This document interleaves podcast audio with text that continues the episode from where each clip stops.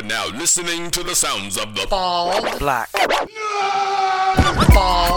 Black. Bald. Black. Bald. Black. nerd. Nerd. Black. Bald. Black. Bald. Black. The homie Red Hood Wade is up. Black. Nerd. My man Woke Bar Doom is up. Black. Nerd. You know that Brandon Norton is up. Black. Nerd. And the man who made this beat is up. Black.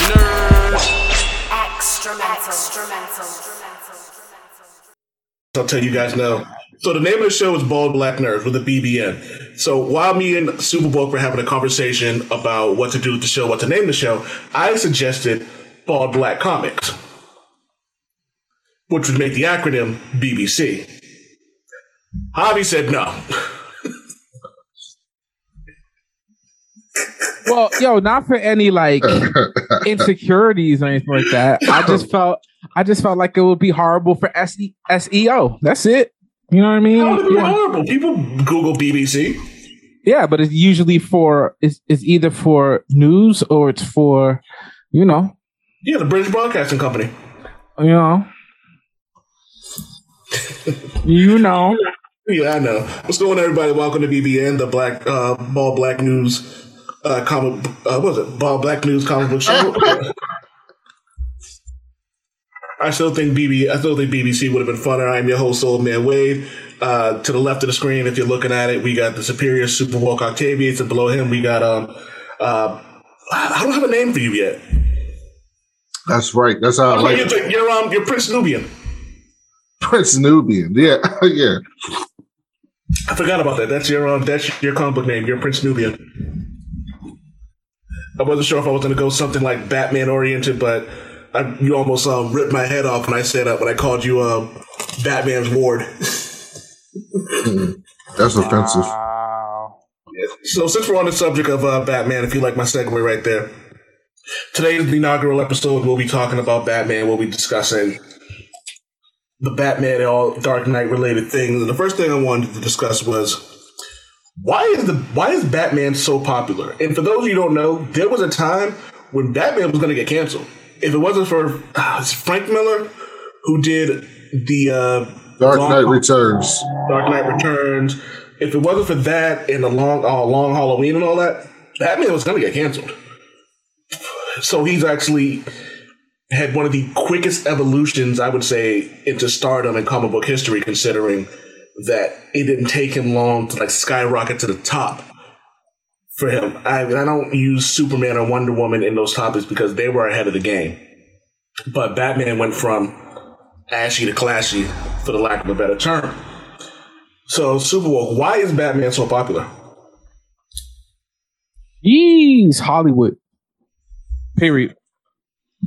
Batman has been fortunate enough to be one of the first extremely, extremely successful movie comic book franchises that brought him, you know, it, brought him to the masses again. And not not to mention that, like I think he's also had other successes outside of comic books that kept him in in, in mainstream. And I'm I'm including, you know, the 60s Batman franchise. Um, and you know, it's just it's a really iconic character that's part of Amer- the American lexicon at this point, right? So, I mean, Batman is like American pie, like uh, uh, uh, apple pie, right? Like that's that's why he's popular. He's just he's cemented in that pantheon of American mythology. That's it, really. Brandon, I know you're a you're not really a Batman stan, but you are a fan of what he does, and you acknowledge that like he can be a bit overrated at time. What are your thoughts on his popularity and how he's, I guess, you know, come into being like as Javi said, Hollywood? Because people like people like saying rich white people are underdogs. So he's the underdog in the DC DC universe. So it's like we got the NCAA tournament going on, right? So whenever an Ivy League team like Harvard or Yale makes the uh, the NCAA tournament, people like, "Oh, they're the underdog. You got to root for the little guy." And I'm like, in what world is Harvard or Yale ever the little guy? Ever, ever. In what in what world are they ever the little guy? They're not the little guy. Ever. And this is what Batman is. Because Batman doesn't have any powers and he's just a dude and he fights with Superman, who has all the powers, and Wonder Woman, who has all the powers, and Green Lantern, who's like a god, and Aquaman is like an underwater god, and he's just a white dude that's rich that got that fights and never gives up. And so they like him because of that. And I get that. Also, they got the detective shit. He's got the cop thing going on for him, where he's like, he's the good cop because he takes down all the bad cops along with all the bad people in the city. So I get it. Like he's very interesting. And honestly, and we'll hopefully we'll talk about it later, but that 60s Batman show was such a big deal. Like if you ever Yeah. read there's like documentaries on it. But I don't think people today understand like just how big of a deal that show was at the time, uh, and how many people watched that show, and just like how impactful it was. And you know that was people's parents, right? My parents, my dad was born in 1954, so that was right when he was a teenager, right in his wheelhouse. And so, what did my dad teach me? He taught me about Batman. So let's, you know what? While we're there, this was going to come up a little bit later, but let's start right there. You um, have said this on a podcast before that may not come out since we're doing this one, but you've been on record by saying that the 1960s Batman is the most comic book accurate Batman. Why is that? Because that's a that's a honestly, it's a bold statement, and I'm not sure how many people would agree with you, but you've talked about it before, and it's a really good point. So obviously, the tone of those shows is not reflected in modern day Batman. Uh, it was reflected in like the '60s and '50s. Like Batman, if you ever, if you ever like watch, I forget the DC app, but if you go into DC app and read old Batman in the '50s and '60s, it's like sci-fi Batman, Batman fighting in space, Batman fighting blue alien guy, like wow, just wild shit. And then as you brought up earlier, you had Batman had a little down, like a down moment, and then they had Dark Knight Returns came out, and that was gritty, dark, brooding, angry, loner Bruce, and that story blew up. And then from there, people were like, and then you had the Killing Joke, which was another dark story that people liked. I hated it, but people liked. And then people were like, oh, we got to make dark, brooding Batman. And so, in all the media that we get in modern times, you get a, a, some facsimile, facsimile of the Dark Knight Returns Batman. But if you actually like read the comic books, like if you watch those 1960 shows, it was hokey and and, and campy. But if you watch it, all of all Batman did was he got caught up in a situation that he looked like he couldn't get out of, and then he found a way to get out of it. And a lot of the ways were absurd and ridiculous and insane, but he always found a way. Just like everybody makes the joke in the in the movie from the 60s when he used shark repellent, right? Bat repellent to get rid of the shark. Like he just had to, he just had it on him. But if you actually read the comic books of Batman, he gets himself in the most implausible situations. And Oh, then he still- gets out of them.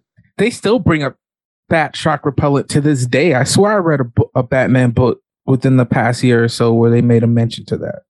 Yeah.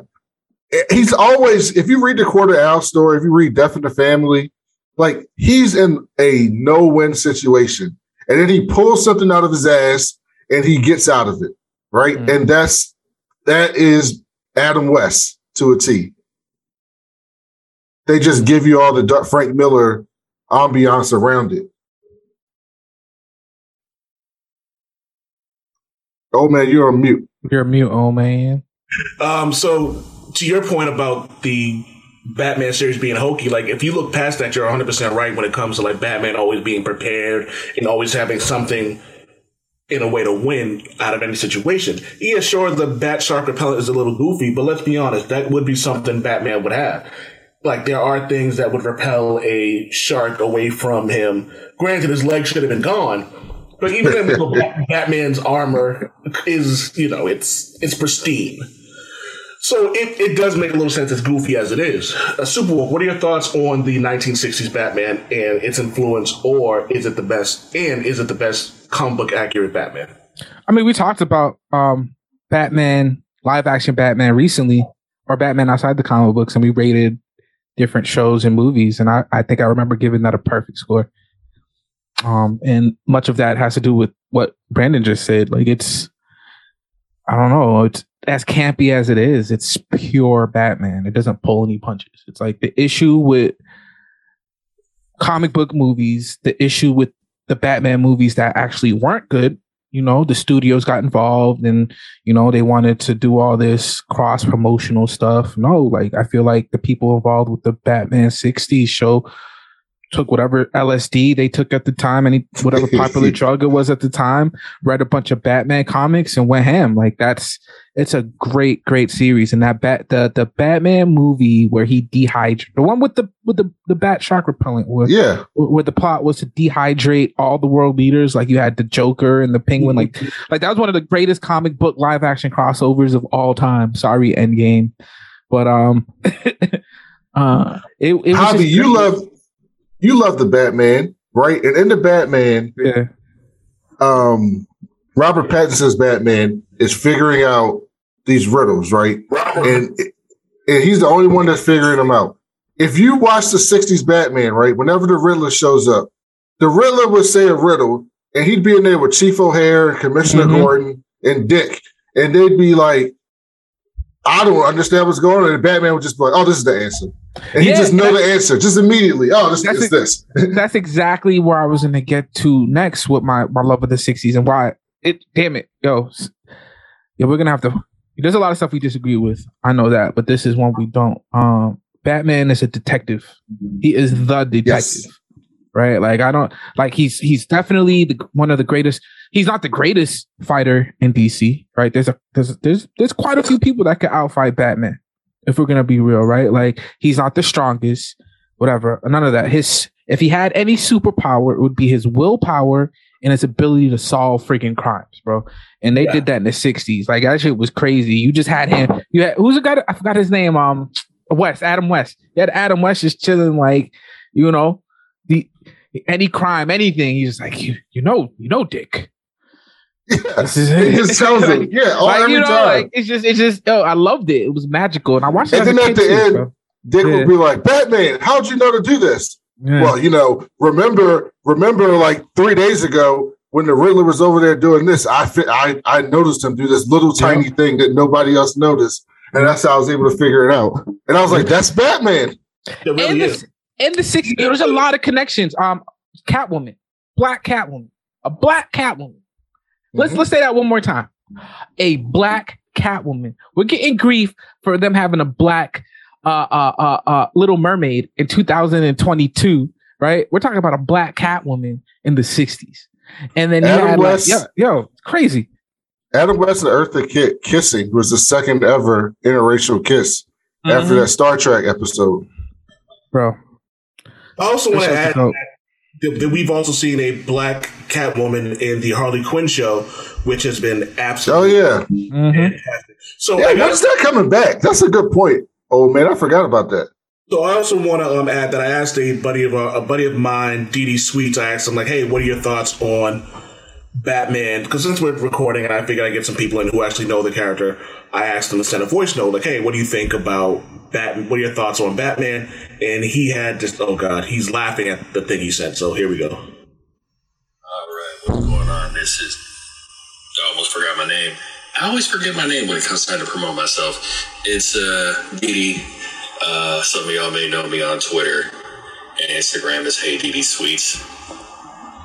Yeah, let's just keep it at that because I don't do anything else really other than complain about anime and movies and play video games and also complain about those. But um, Our demographic. uh, my thoughts on Batman. As a character, I don't have an issue with him. Um, for the movie studio that owns him, I have several issues with them. Um, but you didn't ask me to talk about that, so sorry. Uh, yeah, Batman, I don't have an issue with him. I don't have an issue with the people he uh, rolls with. Um, I just, I don't know. I honestly don't know what to say about him because it's like you grew, you grow up with somebody, and you're at the point where you're kind of tired of them, but you still tolerate them because of like the shit outside of the comics, like the Batman, for for instance. Love that movie. Great take on the character. Enjoyed it immensely. Um, other Batman movies, not so much. Um, Batman comics, other than The Imposter, which is fucking amazing, and just a great take on the character. That's it. I mean, and I haven't gotten to all the stuff Tom King has uh, written for him. That goes without saying. Dude's a motherfucking legend. But does this make any sense? Uh, Batman's all right. Now I know you didn't ask for this. But Here we go. say it anyway. So here we go. So DD Sweets is one of my favorite people in the world. But once he was like, you didn't ask for this, I'm like, all right, here we go. because you know me. Um, if anybody from WB Studios is listening to this wonderful man talk his shit, um, can y'all just let Joker go? can you just let him go? Like uh, seriously, I'm, I'm- tired of fucking Joker live stream uh, pages, whatever. I need more emphasis on other characters. Where, where's Where's Clayface at? I mean, why don't you guys run Mr. Freeze back? Two Face. Shit, read Batman 89. Batman 89 is great. Um, and that's an interesting take on uh, Two Face. But Joker, I'm t- let him go. Let him go. So Yes. So you know, let's let's get right into it because that's actually a topic that we were actually going to discuss. Um, I am on the side of my man DD Sweets here. We do not need Batman. We don't need Joker in a Batman project. I, I just I don't see the I don't necessarily see the reason for it. I know I'm probably in the minority of people because I know everybody loves the Joker. He's like, you know, he's one of the greatest supervillains of all time. I absolutely agree with that. I think he's one of the greats. Like he's obviously a legend. But just but just like Lex Luthor isn't the end all be all for Superman movies, Superman, while they're his nemesis and while it's a great way to go, you don't necessarily need to throw him in every Batman project as Superwoke will pontificate later about the Batman, it didn't need the Joker to be great. We look at the X Men movies. I honestly think that they could have stopped with Magneto after, after the first movie. They didn't need him in the second one at all. If we're being honest, it would have been kind of cool if he wasn't in the second one and then kind of pops up in the third one, looking old like he did in one of the deleted scenes.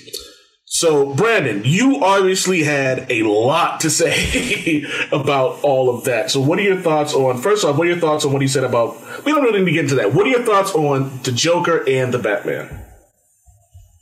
I um I agree with 100% with DD. Uh, and that's part of the reason why I just liked the Batman and didn't think it was like great, but I liked it. I mean, okay, let me take this back. As a film, I thought it was great. Uh, and I said this in our group chat. It reminds me of Logan, although I actually like this film. I, I, I hated Logan, so that's different. Um, but both films as movies Wait, are wait, great. Let that go. Did you hate Logan the movie or did you hate it as a comic book film? It's a comic book film, isn't it? Do you hate it in general? No, it's a great movie. It's a great film. Okay, that's- Directed like that's all- it's a great directed film and acted film. It's a terrible comic book film, and it's a terrible Wolverine film, and a terrible X Men film, and it's a terrible film in the context of the universe that they created. I didn't create that universe; they created it. All right, um, we'll save this for the. I'll, But- I'll add this as a voice note. To, I'll add this to the notes for a Wolverine um, episode. But continue. But this is very similar to that, except I actually like this movie. So I can't say I hated the Batman, but I'm tired of dark, brooding, loner, angry Bruce. And then on top of that, they made not only was he dark, brooding, lonely, and angry, he was a hater, emo, and for some reason angry at Alfred for not being his daddy. And I'm like, what are y'all doing? Like, why is it got to be all this negativity? And then I'm like, okay, this is supposed to be year two Batman, right? This is the Batman this dude, this emo dude, you want me to believe is about to adopt a board and train him to be his partner? That dude is going to be a father figure. Even though Batman's not a great father, he's a father. He's not a good father, but he's a father. That dude doesn't look like he wants any interest in being a father anytime in the near future. And so, but maybe they're not going to go that route, which is why I get angry because I'm like, how many times do I have to watch a Batman movie where there's no Robin? How many times do I have to watch a Batman movie where there's no Barbara? How many times do I watch a Batman movie where there's no Nightwing? Even If you want to do it later in his career, right? When they did Ben Affleck. When I heard Ben Affleck was going to be Batman, I was like, oh shit, we're to get Nightwing. We're to get a whole Bat family because going to be like in his late 40s. We're to have the whole Bat family. I tune in and fucking Dick Grayson's dead and his suit is in a glass case with a fucking uh, battle axe in his hand because he kills people and there's no Jason anywhere to be found and there's no Barbara anywhere to be found. What the fuck am I watching? Like, what am I doing? Like, what is this? So I say all that to say I'm watching the Batman. I'm already a little annoyed because of that, but they did such a great job the Riddler and such a good job acting with the story. Jeffrey Wright was great. That I really enjoyed the movie. And I'm watching this movie, and then we get to the end of the movie, and I go, "Oh no, oh no! I know they're not about to do this. I know they're not about to do this." And they don't say his name, but then you hear that stupid ass laugh, and you go, "God damn!" Now, part of me read the War of Jokes and Riddles and was like, "That would be fucking awesome to see that in the movie." But then I'm like, I just saw Joaquin Phoenix Joker, which is another movie like the Batman and like Logan, because it was fantastically acted. Joaquin Phoenix was incredible in that film. Phoenix was Joaquin Phoenix was great. The rest of that movie was ass. As a comic book movie and as a movie in general, I was bored to fucking tears. Yeah, that's what I'm saying. It wasn't. a good it wasn't a Joker universe, movie. though. It wasn't a Joker it's a- movie. Eh, It's a, it's a. I will give Javi. I will give you this. As much as I detested that movie, Yeah. it, it's a good alternate reality. yeah. And that's a. And but- And that's the thing with me, like even before people were really into like when comics were just getting into the whole multiverse thing because they're trying to figure out like how do we how do we refresh these characters that that's been around for half a century or whatever, right? Like I actually like it. Like I, I'm really into like and especially since I, I I read a lot of manga and I watch a lot of anime, like I'm very accustomed to to wild, almost um um on character like like like like wild takes on characters that even go against what we're used to. So for me, that wasn't a problem. But I get what you're saying. Yeah, but then you know we just saw Joaquin Phoenix, right? We just saw Jared Leto. This is what in the last what five years? We saw Joaquin Phoenix. Yeah. We saw Yeah. Jared Leto. There's Heath Ledger there. There's Jack Nicholson. There's Mark Hamill in the cartoons. How many Jokers do I need to like? Every fuck every other movie is the Joker. Every other Batman movie, Joker. Bro, listen, He's got so many other villains. I need y'all to relax. I need y'all to fucking relax. Okay? Listen. Saying you want a Batman without Joker is like saying you want peanut butter without jelly. I don't eat peanut. I don't eat jelly, so I'm cool with that. Whatever. I don't think anybody okay? said we don't want the Joker. I'm saying Yeah. we just saw the nigga. I, I, We just saw him. yo, You saw a nigga. I know. We just saw the Batman too. We just got yo, like like if you think about it, like how many Batman universe movies have we had in the past like decade? A lot. Yeah. I mean, and the thing is the reason why we have so many is because each time they come out, the fandom is so excited. Again, Batman goes beyond comics. So everybody your, your grandma is excited about a new Batman movie. We all go, go watch it. It makes a billion dollars. We call it the best thing ever. And then two months later, we think about it for a little bit. We go like, yo, this shit was shit. And then the studio like, we made a billion dollars on the last one, so we got to make a new one, but we can't do the next one the same way we did the old one because nobody's gonna watch it, right? So that's why we keep. I mean, I think that's the business reason why we're getting a lot of Batman movies. But I think there's room. I think if we allow people, I think the successes that we saw from this from from this recent Batman movie and the and and the critical success we saw from the the um the Snyder cut of the Justice League shows that yo these characters again they're part of like our our American mythos right so we can kind of we can we can use them we can recycle them Um, we just can't be afraid to go different, different, different routes with them to make them interesting. I mean, I think this is year two Batman, right? That doesn't mean he's been Batman for two years, right? It means that he's been Batman for a year, and this is the second year he's being Batman, right? So he's young, bro. Um, and he in a lot of the things, um, his his his his his relationship with Alfred is still developing, like his relationship with Gotham is still developing. I think they did it. I mean, the fact that we didn't see a bunch of pearls getting thrown on the floor and some rich white people getting murdered, yo, that was great. Well, that's a plus. That's that a was plus. that was freaking great. And and again, and Batman was a detective in this movie. Um, I get the I, I've talked to a lot of people about the fact that he was brooding and kind of emo and all this stuff, and I get that. I hundred percent get that. But I'm thinking about the type of man that Batman's become in the comic books. I'm like, yo, this dude definitely was a piece of shit when he was in his early 20s. Right? Like you can just tell, like, you know, this dude doesn't even like say a positive thing about anything ever. Like you try to have a conversation with him, he gives you the silent grimace, right? Like I think this is a real I think this is a real good start. Like I I, I would love this version of Batman to get a chance to evolve. And I think that um I have a lot of faith in the team behind this Batman. And I think that um Brandon people like you will be happy if they're allowed to um push this. I was happy. I love Yeah. Matt Reeves. I enjoyed the movie. It's just a lot like I don't like movies that make I don't like depictions of Batman that make Bruce Bruce Wayne worthless.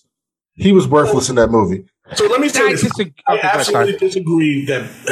Let me not say I absolutely disagree. There are moments in the movie where I did feel that Bruce Wayne was Batman. Excuse me, was useless. However, No, no, no, no. See, you're changing it. Not Batman. I'm not talking about the character. I'm talking about Batman versus Bruce. oh, Bruce. Bruce was worthless in that movie. um, But I just uh, he. Yeah. mm, yeah. I It's hard agree. It's Bruce Wayne is. We all know the the um the common thing where it's just like Bruce Wayne is the mask and Batman's the actual person. We've heard it a million times. We know how that goes. Blah blah blah. However, something Javi said that I wanted to comment on, but I wanted him to get wanted him to get his shit off. Yep. Batman was brooding because he lost his parents. And unfortunately, people don't realize how much losing someone takes out of a person, and especially his parents at such a young age. And I wasn't necessarily. I laughed and I giggled when Bruce went when um Bruce was like, "You're not my daddy," and I was just now I made the joke like from Shrek, like "Do the roar," like "I love you, daddy," and all those jokes about him in general. But if we're being completely honest about it, there's no guarantee that Bruce would be able to get over the loss of his parents and that he wouldn't end up this really emo, um, recluse, introverted person. And the idea of he hasn't created this Bruce Wayne persona yet. He's only been Batman a couple of years. He's still trying to really figure out who he is. So I wasn't necessarily mad at seeing him be this person. It was also due to my my homie and writer Steve Van Samson, writer of The Bone Eater King out in stores and on Amazon now, that he brought up that like it's an introverted like he's introverted Batman. And then it started making me think that the idea is like he hasn't created this character yet. Bruce Wayne is a character. He's not this person. Bruce Wayne, the person, is the the guy we see when he's with Catwoman or he's when he's with Nightwing or when he's with Alfred. That's actually the Bruce Wayne person, and it's still kind of Batman. So he hasn't created this person yet because he hasn't needed to. And after he grabbed that dude who's working with the Riddler and he says, Who are you? And he goes, Vengeance. I think that's going to end up being the moment that we see him create this person, this Bruce Wayne person for the public. Because he now he realizes that he has to be more than just vengeance. He has to be more than just the Dark Knight and the Batman and the protector of Gotham. So, So I, I would I So would I- be cool with that, except every Batman movie he's this way. Like everyone, he's dark, brooding, lonely. And then when you read the comic books, both of y'all read the comic books. That's not who Batman is. He's always around his family. He's always doing. He's always or with the Justice League. He's not. I'm by myself. Leave me alone. I don't want no help. But every time we see him in the movies, that's who he is. But he he grew into that, even in the comic books. Like there's a couple of like he's betrayed the just dude had a freaking contingency plan to kill everybody. Well, even like let's go. Like- let's go way before that with Batman Year One. Yeah. when we, when he wasn't like that, or the Mm-hmm. Batman New Fifty Two when him and Alfred were butting heads about who he was, Mm-hmm. and Alfred had to talk him into being Bruce Wayne. You need to do this, otherwise you're going to lose your money. Mm-hmm. And granted, in the comic books now, we're seeing that Batman can Bruce Wayne can still be Batman without the cash flow. It's cool. It's different. And as all of us here understand that comic book movies are in an alternate reality, there still needs to be some connection to the comic books that people understand. Otherwise, and this is otherwise we're going to get to a topic where it's like is the Batman something that's going to flourish? Now on to another topic because this is something we could go on forever.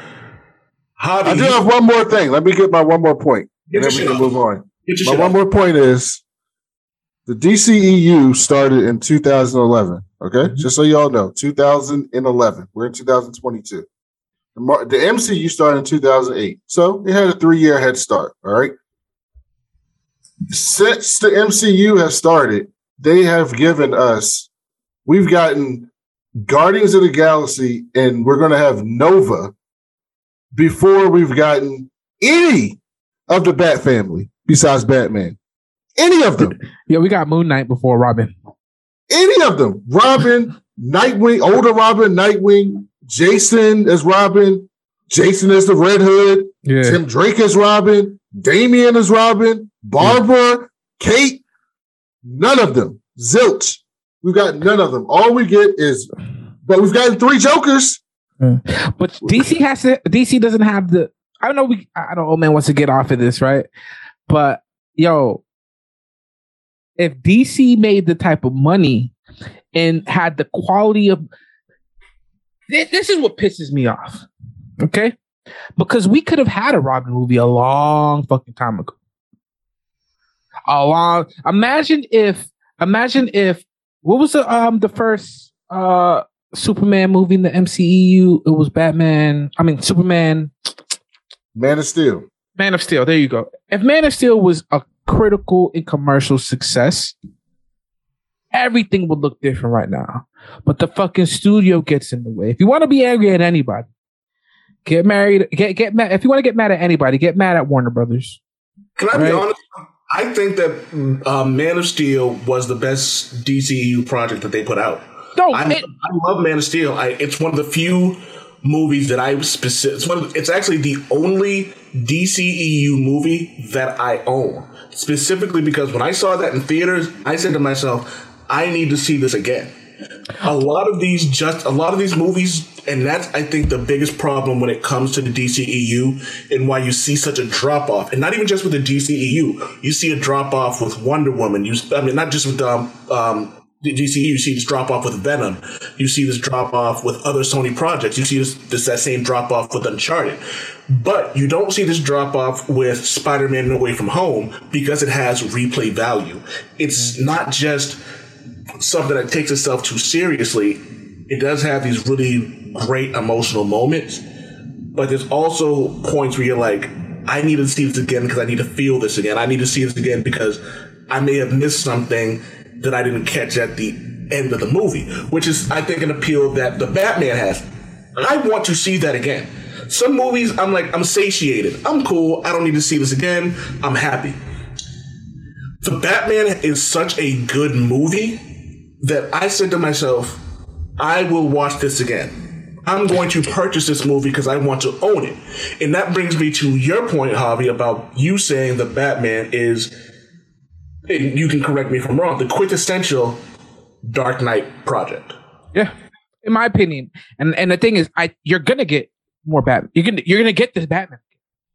Like this, it it because again, one the studio got out the way.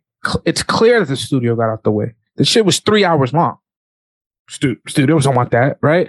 Like They, they want that. They You- want that. yeah, well, and- and Batman you v just- Superman was three hours long too. Yeah, uh, you know what? I'll give you that. I'll give you that. But it, it, I can tell you, I, I, it it really looks because I'm looking at like I did pay attention to some of the stuff that the director did um, before this.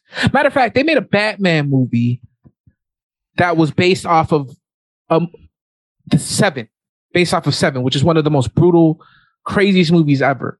Right, and again, that only happens when the studio trusts the people creating this movie, and Yeah, that's Matt what Reeves is great. Yeah, and so that movie is great, and it and, and not only was it critically acclaimed, not only was it great for comic book fans, even though you know we argue here and there over it, but most of us agree that it's a great movie, right?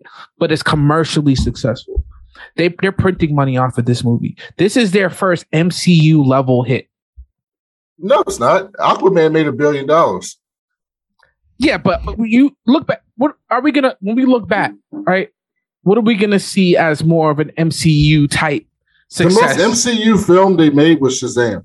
That was the most MCU movie that they made. So I think you're kind of making my point here because Shazam is probably their first like almost It's their best movie. Yeah. Yeah.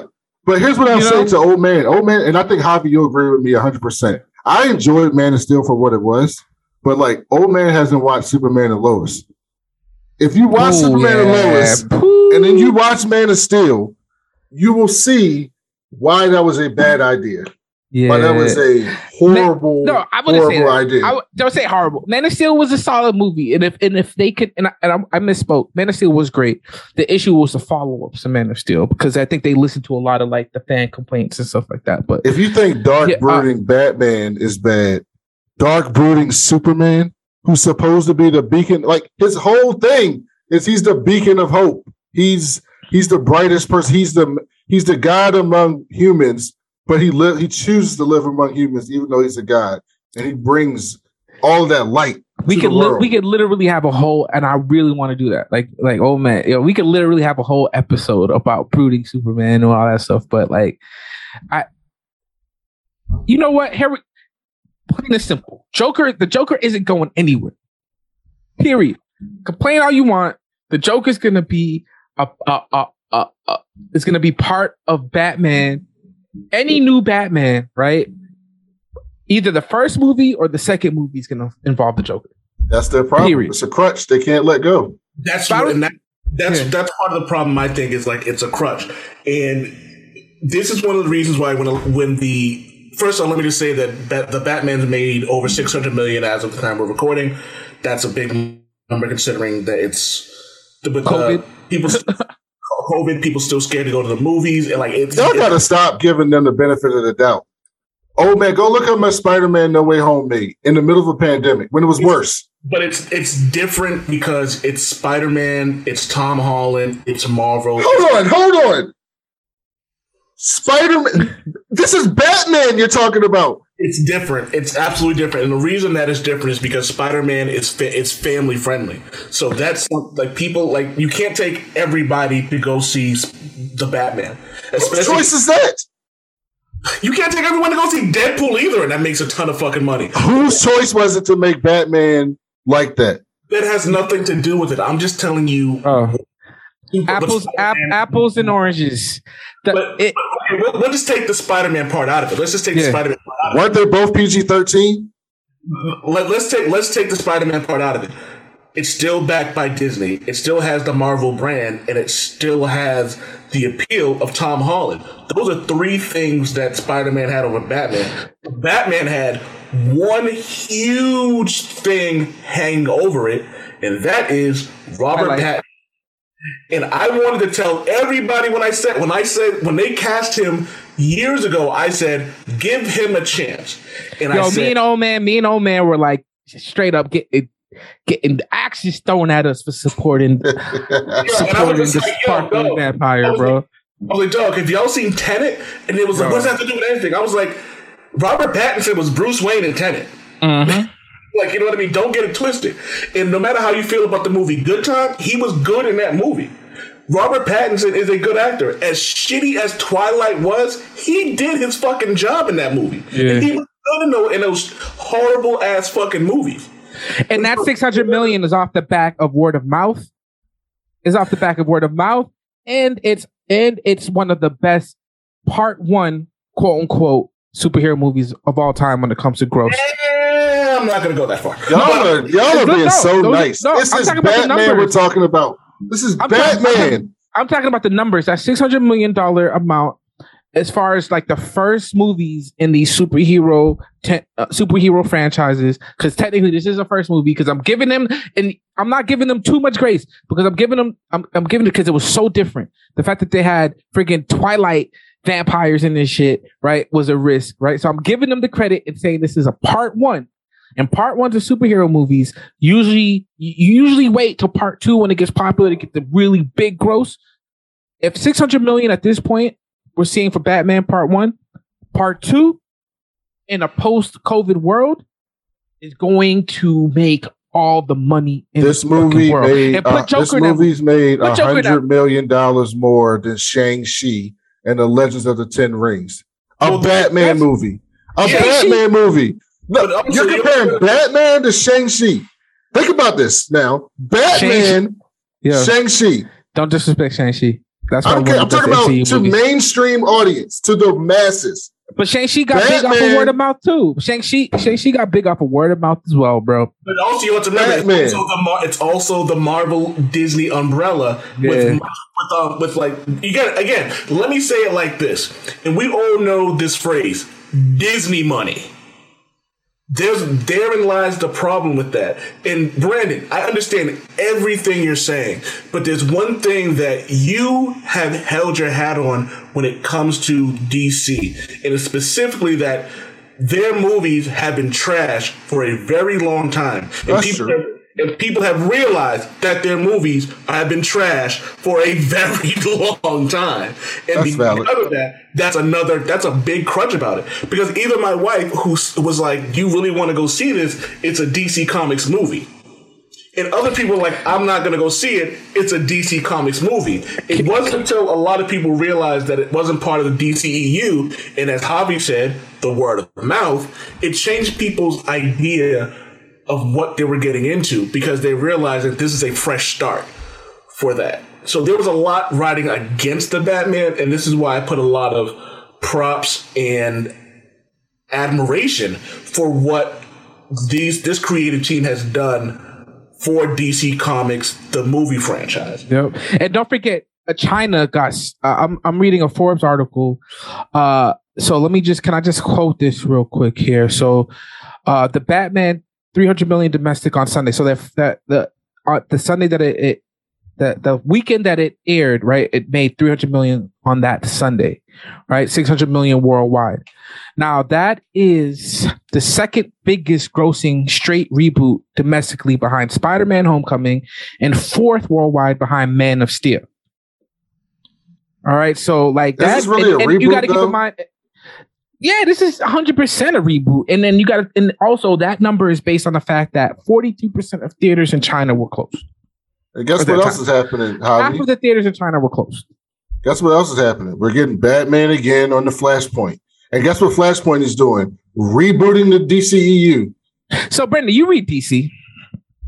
Yes. DC, DC, as far as multiverses go, especially since the first crisis, DC's all about the multiverse. The comics. If you read the comics, you're gonna see Bat. w- One comic in the same week, Batman will be dead. Same week, Batman is friggin' I don't know, marrying Catwoman, and then also he's friggin' I don't know, he lost all his money. That's DC. So I'm if you like I, I don't I think the audience, I think Marvel, DC should thank Marvel. I think Marvel has kind of like prepared the audience audiences for these types of things where you have multiple characters um in different universes. But I don't think it's gonna be a problem, bro. Like I, especially since the whole point of Flashpoint is destroy like all this can be all, all of these Batman variants, right? DC can very well say like all this is due to the events of Flashpoint. And then you know what? We can have Batman's in the same year. You Maybe know what I they mean? should have taught us these things. Yeah. But you know, you know the funny thing about that is, and um, I want to move on after this because we, I didn't expect this to be such a hot topic, but um, Yeah. I It's also, Batman. you know, that's also true. The one part I think that we're all forgetting is that it's Warner Brothers, and are we giving them too much credit for having the idea that Flashpoint is what it is? Because Harvey, I agree with you. I agree that this could be something that they're like, hey, we have all these Batmen because of Flashpoint. We have all of these alternate versus because of Flashpoint. Like, and again, I'll say, and I, and I will bring this up every time we bring up Peace. Every time we bring up a DC Comics project in 2022, Peacemaker is a prime example of DC doing something fantastic, Oh, so good. and it's in the DCEU. Mm-hmm. The Suicide Squad is in the DC DCEU. It's further proof that you don't necessarily need a well-known character as long as you have Thank you. as long as you have the creative team behind it. And this- I agree. Thank you. Thank you, old man. But that also brings up and that's why like I really do feel that we need someone like and there's also something else that's brought up in a lot of comic book movies where like they they don't do the the Batman did it well where they had an A villain and they had a B villain. The Marconi family or the Marconi family, I can't remember how it's pronounced, Falcone family, excuse me. They were the B villain. Uh, Penguin was kind of the C villain, but you can still kind of say he's in the Carmine family or Falcone family. You can also say that Riddler was the main villain here. So there are ways that Joker could be involved, and he could be the B villain. And I haven't, and I don't think there's anything wrong with that because specifically, like Joker's going to bring in money. It's just Well- that's just what it is. Well, Well, the like- Joker was supposed to be much more involved in that film. Uh, so I don't. On he was, yeah. So apparently he he was kind of like the Hannibal Lecter of some sorts. Uh, I think he was gonna help Batman kind of solve it or something. I, I don't know what the exact um what his exact role was, but they did cut him out. And if you do a Google search for the Joker and the Bat and Matt Reeves Batman, you'll see like a good um you can you actually find uh, a clip that was cut from the final um movie. DC has a Batman and a Joker problem in both movies and comics. Old man knows this. Go look at the comic book charts and look at DC and go look at their top 15 selling comic books. And I guarantee you 70% of them are Batman, Batman adjacent comic books. The movies, we had Batman and Superman. Batman was in the Suicide Squad movie. Batman was in the Justice League. Then we have another Batman movie. We've had it. We, and since DC has started redoing movies, we've had five Batman adjacent movies. All of them just Batman. And then that- we've had three Jokers in the last ten years. Why, Yeah. like, But it's if it's you- there's a reason. If you I think- introduce your characters, like this is what I always say, and I always say this about the MCU. People know who Iron Man is now. People know who Captain America is now. These were not A-list characters. Marvel made them into A-list characters by telling good stories and making good movies. You can make a lot of money with characters that people don't know if you tell good stories. And here's the thing: the DC characters people know because they're gods. Hey, hey, hey, Brandon, Brandon, Brandon, hold that thought for when we get into the, uh, the one of the topics you brought up later, because I think that's important to mention when we the news. Uh, before we move on from this, real quick, what do you guys think of the Joker's new look, Javi? I like it. I mean, it's it's hard to tell where exactly you're going with before you listen to Matt Reeves' explanation. So it looks like this Joker has a congenital disease that he grew up with, which made him have a permanent smile, which apparently caused his psychotic breakdown um over time. So uh I like it because it's kind of it's in it's intrinsic to who the Joker is going to become. So I don't know. I, I trust Matt Reeves enough to to to after this last movie, you know, I trust him enough to um let him do what he's doing and see where it goes. So I have no problem with it. Uh, Brandon, what you got? I hate it because I don't give a shit why he has a permanent smile because he's the fucking Joker. I'm not supposed to know. That's like I hate getting sidetracked, but that's part of the reason why I didn't like the Joker as a concept because the movie as a concept because like the entire interesting thing about the Joker is that he's the agent of chaos and you don't know anything about him. He's just this enigma in this world doing insane shit. I don't need to know how he became the Joker or his background or this and that. I just want to see the Joker fuck shit up. So if I mean the look is fine, but like why are you telling me that he had a some type of disorder and he's got like I don't care.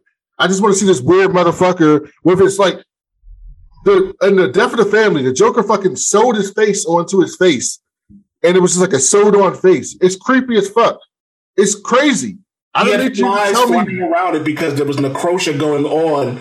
There was a necrotic thing going over his face because it was dying because it wasn't attached to anything anymore. And I thought that was absolutely brilliant. To your point, where we Scott Snyder never told us why he did it.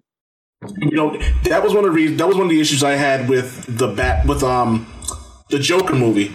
Who asked for this? No one asked for a Joker or Joker origin story. No one. A part of it is the mystique. It's not like when we found out who Logan was.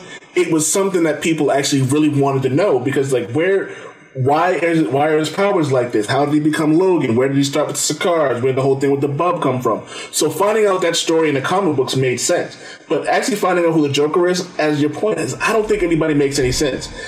To his look, I didn't even notice the smile. Um, again, my buddy Steve Van Samson pointed out best that it really does look like he was dipped in a bunch of chemicals and came out really weird. So it's a realistic look. I think it's cool, but um, I'm gonna hold out judgment. Let's let me rephrase that. I'm gonna hold out any opinion on this Joker until we see it because I'm not really a big fan of the guy they picked for him. But you know, it is what it is. So I wrote an article about the reasons to and not to live in Gotham. I can't wait to hear you guys react. I can't wait to hear you guys reacting to this. I'm just gonna wait for you guys to blurt something out if you have something to say. Uh, pro, rent is probably cheap. What's prob- probably cheap? The rent in Gotham is probably cheap. Nah. Yo, downtown Gotham that. definitely. Downtown Gotham definitely gentrified. That's downtown Gotham. What about Yeah. regular Gotham? I think Oh, yeah, Gotham's no. closest allegory is probably Chicago. I'm guessing. Yeah, I think that's what they go after. Uh, Chicago's kind of expensive. Yeah. And that's the thing that I like. That's another thing I like. It, it actually connects to this this this point you, you're making. Oh man, what the Batman did well is showing the size of Gotham because you always think about like why would anybody live in this fucking city? Like it's always crazy. But if you think about it, like Boston's a tiny city. I know a lot of like a lot of our audience isn't from Boston, but if you know Boston's a tiny city. But when I go to like um Dallas, the Dallas Fort Worth area. Like, yo, yeah, definitely. You could definitely have a bomb go off in like a corner of the Dallas Fort Worth area, and most of that city is not going to even probably notice, right? Like, so, um, I don't know. I, it can make sense that there are pockets of Gotham that would be extremely expensive, and then like you know, you go into slums and it's like fucking cheap. as That was a pro, old man. That was a pro. Yes. So we're gonna Okay. go with both of you guys disagree, and it's wrong. Uh, we're gonna go with the con, the constant threat of death. Yes. Yeah, yeah. Like somebody poisoning your freaking my I don't even care about death, yo. Like the, the first time the scarecrow's fear toxin gets into my drinking water, yo, I'm out. I'm moving to Kansas or something. I'm moving to Smallville. Even though Smallville gets bombed every often. I'm glad you bring that up because a pro is thrilling lifestyle. Yeah, the nightlife That's fair. Crazy. That's fair. Yeah, that's fair. Yo, facts. Yo, I just want to meet um Jurnee Smollett's freaking Black Canary. My So life I- will be my co- life will be complete. So let me so let me read the piece that I wrote. Um, people jump out of planes, bungee jump, and swim with sharks. There will always be people who live live to get a thrill. Well, if they want it, Gotham is the place for them. There will never be a shortage of excitement and danger in Gotham. Of course, there's the Joker with his laughing gas, random murder sprees, and other shenanigans. A giant human crocodile could jump out of the sewer and eat you. Or, how about waking up dressed as a character from Alice in Wonderland? That doesn't seem bad until you can't control your actions. All these things can happen, but is it worth the adrenaline rush? Nah. Good. That club, that Penguin Club looked lit in the movie. yeah, like I would go to the clubs. Like, yo, like, yo, some of my best friends would probably like sell like scarecrow toxin or some shit. Like, you know, we make money and then we go to the club and then I wish th- I wish I could make this. I wish I could have made this article hood because you know there are niggas out there who are selling anti-laugh serum. and you you might you might meet Harley Quinn on a good day, yo. She might, you know, That's, if, that's you, if, another you, if, you, if, you're charismatic enough, you know, she might, let you know, you know, just to let the Joker find out. we also have job security because you know people in Gotham are getting fired. Uh, people in Gotham are leaving because they're tired of this shit and moving to another series, another city. Facts. All right, so uh, this one is both a pro and a con. Becoming a hero. Nah, I'm good. I would not want to be a hero in Gotham. Fuck that. Brandon, thoughts on being a hero in Gotham? I watched um, that shitty show Titans that I can't stop watching, even though it's terrible. It's so I'm like- bad, but you can't because you got to finish the story. Yeah, exactly. I can't So stop watching bad. it. So And I fucking bad. watched I watched uh, Black Tim Drake want to become a hero, and the whole time I'm watching it, I'm like, "What are you doing, dog? Like, B- black this does and not Asian, look like a good Bla- idea." black and Asian Tim Drake. Shout out to shout out to our homegirl Charmaine. Yeah, like, what are you doing? This does not look like a good idea. This does not look like the move. hmm I, love mean, how, yeah, like he's yeah. Go ahead. signal in the signal in the Gotham universe. It makes sense for him to become a hero because he has a stake in staying in Gotham. Someone but he said they leaves, he were goes to- that show to uh, an alternate universe to the Batman because that was the dude in the beginning with the half face. Uh, that show is in its own. That show needs to be in its own pocket universe, away from everything that it could possibly influence. It is fucking horrendous. It is the worst shit ever, and I can't stop watching it. And if they cancel it, I will cry. But it's fucking shit. I don't know how to explain it, but that's what it is. Yo, I got halfway through season two and stopped, and then watched the final scene from from the from the season finale. Oh, to see Wonder Girl. Watch it. Yeah, uh, there's great episodes. Like there's great No. individual episodes of that show. There's a dude at my job who was who was saying to me he was pissed because he, he was like, because I hadn't finished it. He was like, I need you to answer a question for me, but like you can't answer the question. so I watched it. I was like, all right. So I seen the final scenes. He goes, Yo, what the fuck did they do with Wonder Girl? he was so mad. I was just like, I was, and I said, I looked him dead in the face and I said, bad writing. Yo, my They thing killed is, an Amazon with a pole. Yo, it's crazy to me. That's I'm like, yo, yo, they fight people with electric powers constantly, and you're telling me that sh- freaking you could kill Wonder Woman with an exposed electrical socket? Is that what they're trying to tell me right now? Yes, that's exactly what they're telling you. Um, I think I have a pro that I think both of you guys could get with. Living in Gotham will make you smarter.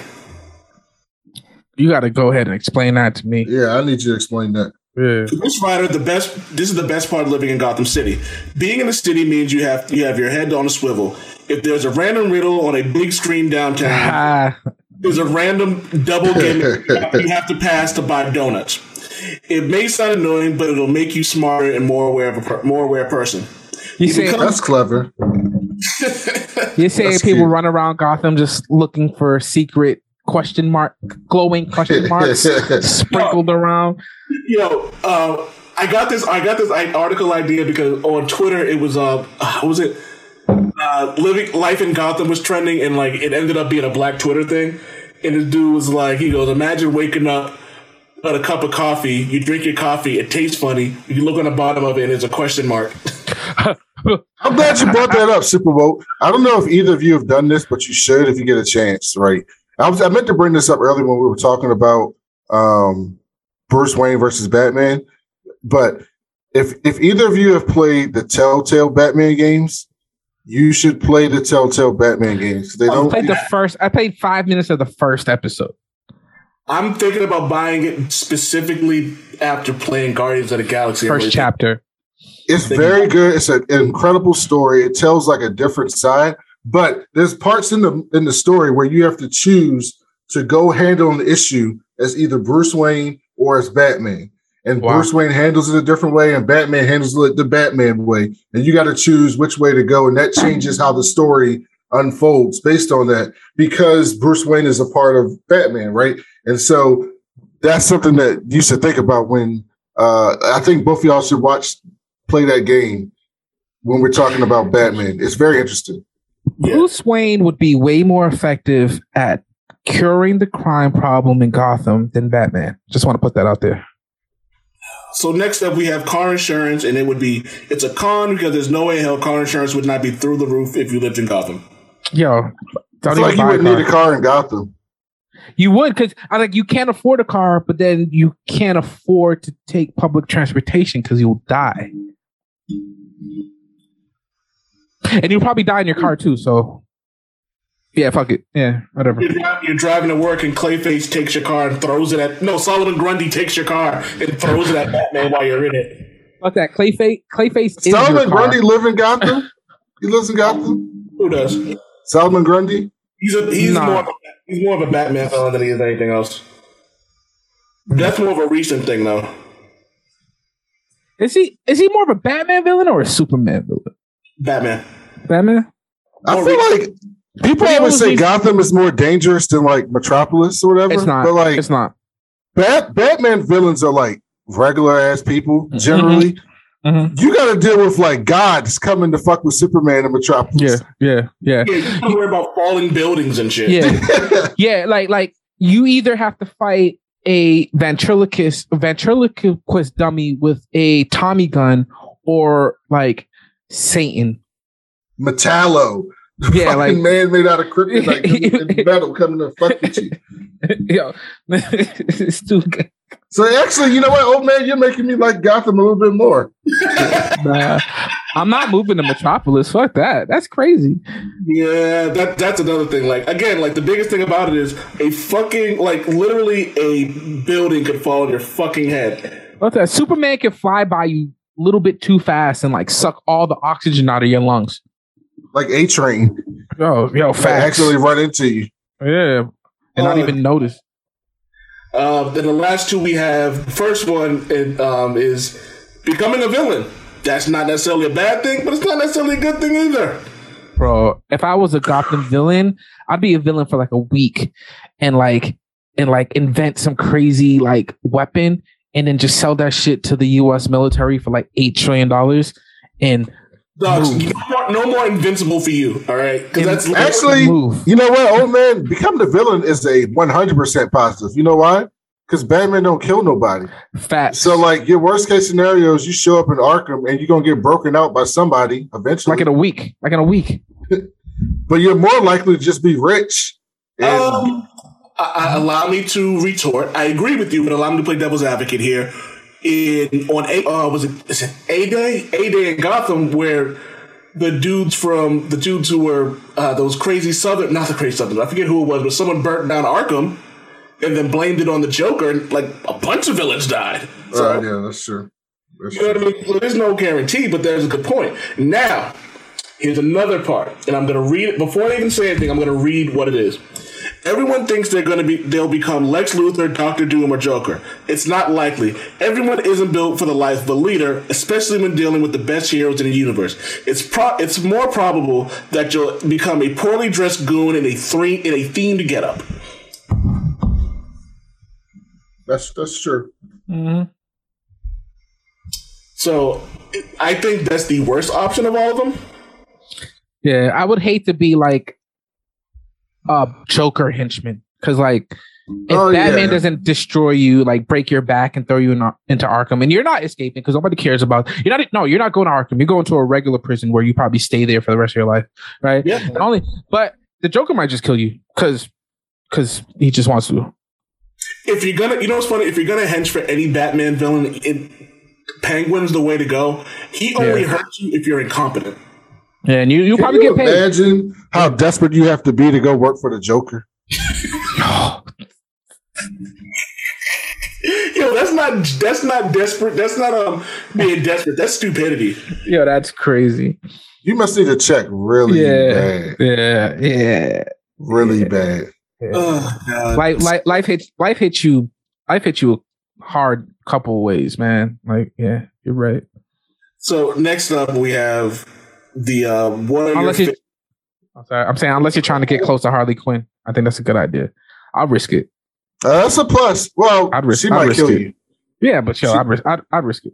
yeah. I think I think Harley Quinn breaks dicks when she fucks. Yeah, I'll treat, I'll, I'll treat her very nicely. Like, you know, very non, I'll be a very non-toxic person.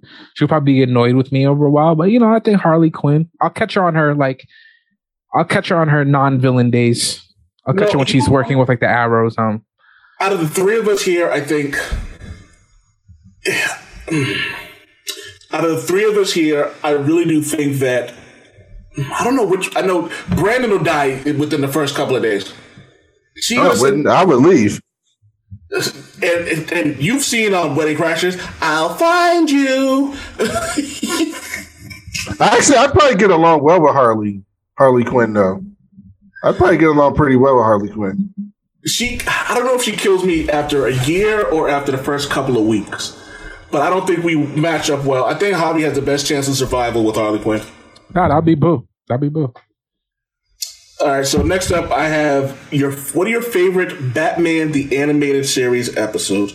Because, um, like the rest of us, it's probably the for me, it's the best comic book TV show of all time, and that's pending depending on how good Harley Quinn continues to be. Is that back, by the way? Is Harley Quinn back? Not that, not yet. There's a there's a comic book in between season two and season three that's phenomenal, written by Tee Franklin, but there hasn't been a an actual um, season three on HBO Max yet. But it is supposed to debut this year. So if I had to pick one right off the top of my head, Write that down for uh good. Write that down for a good episode of the show. Best co- talk about the best comic book TV shows. all right, I'll add that to the um. Add that to the list. Um, so let's. So, do any of you guys have one that sticks out the top of your head? Because for me, it's almost got him. Mm.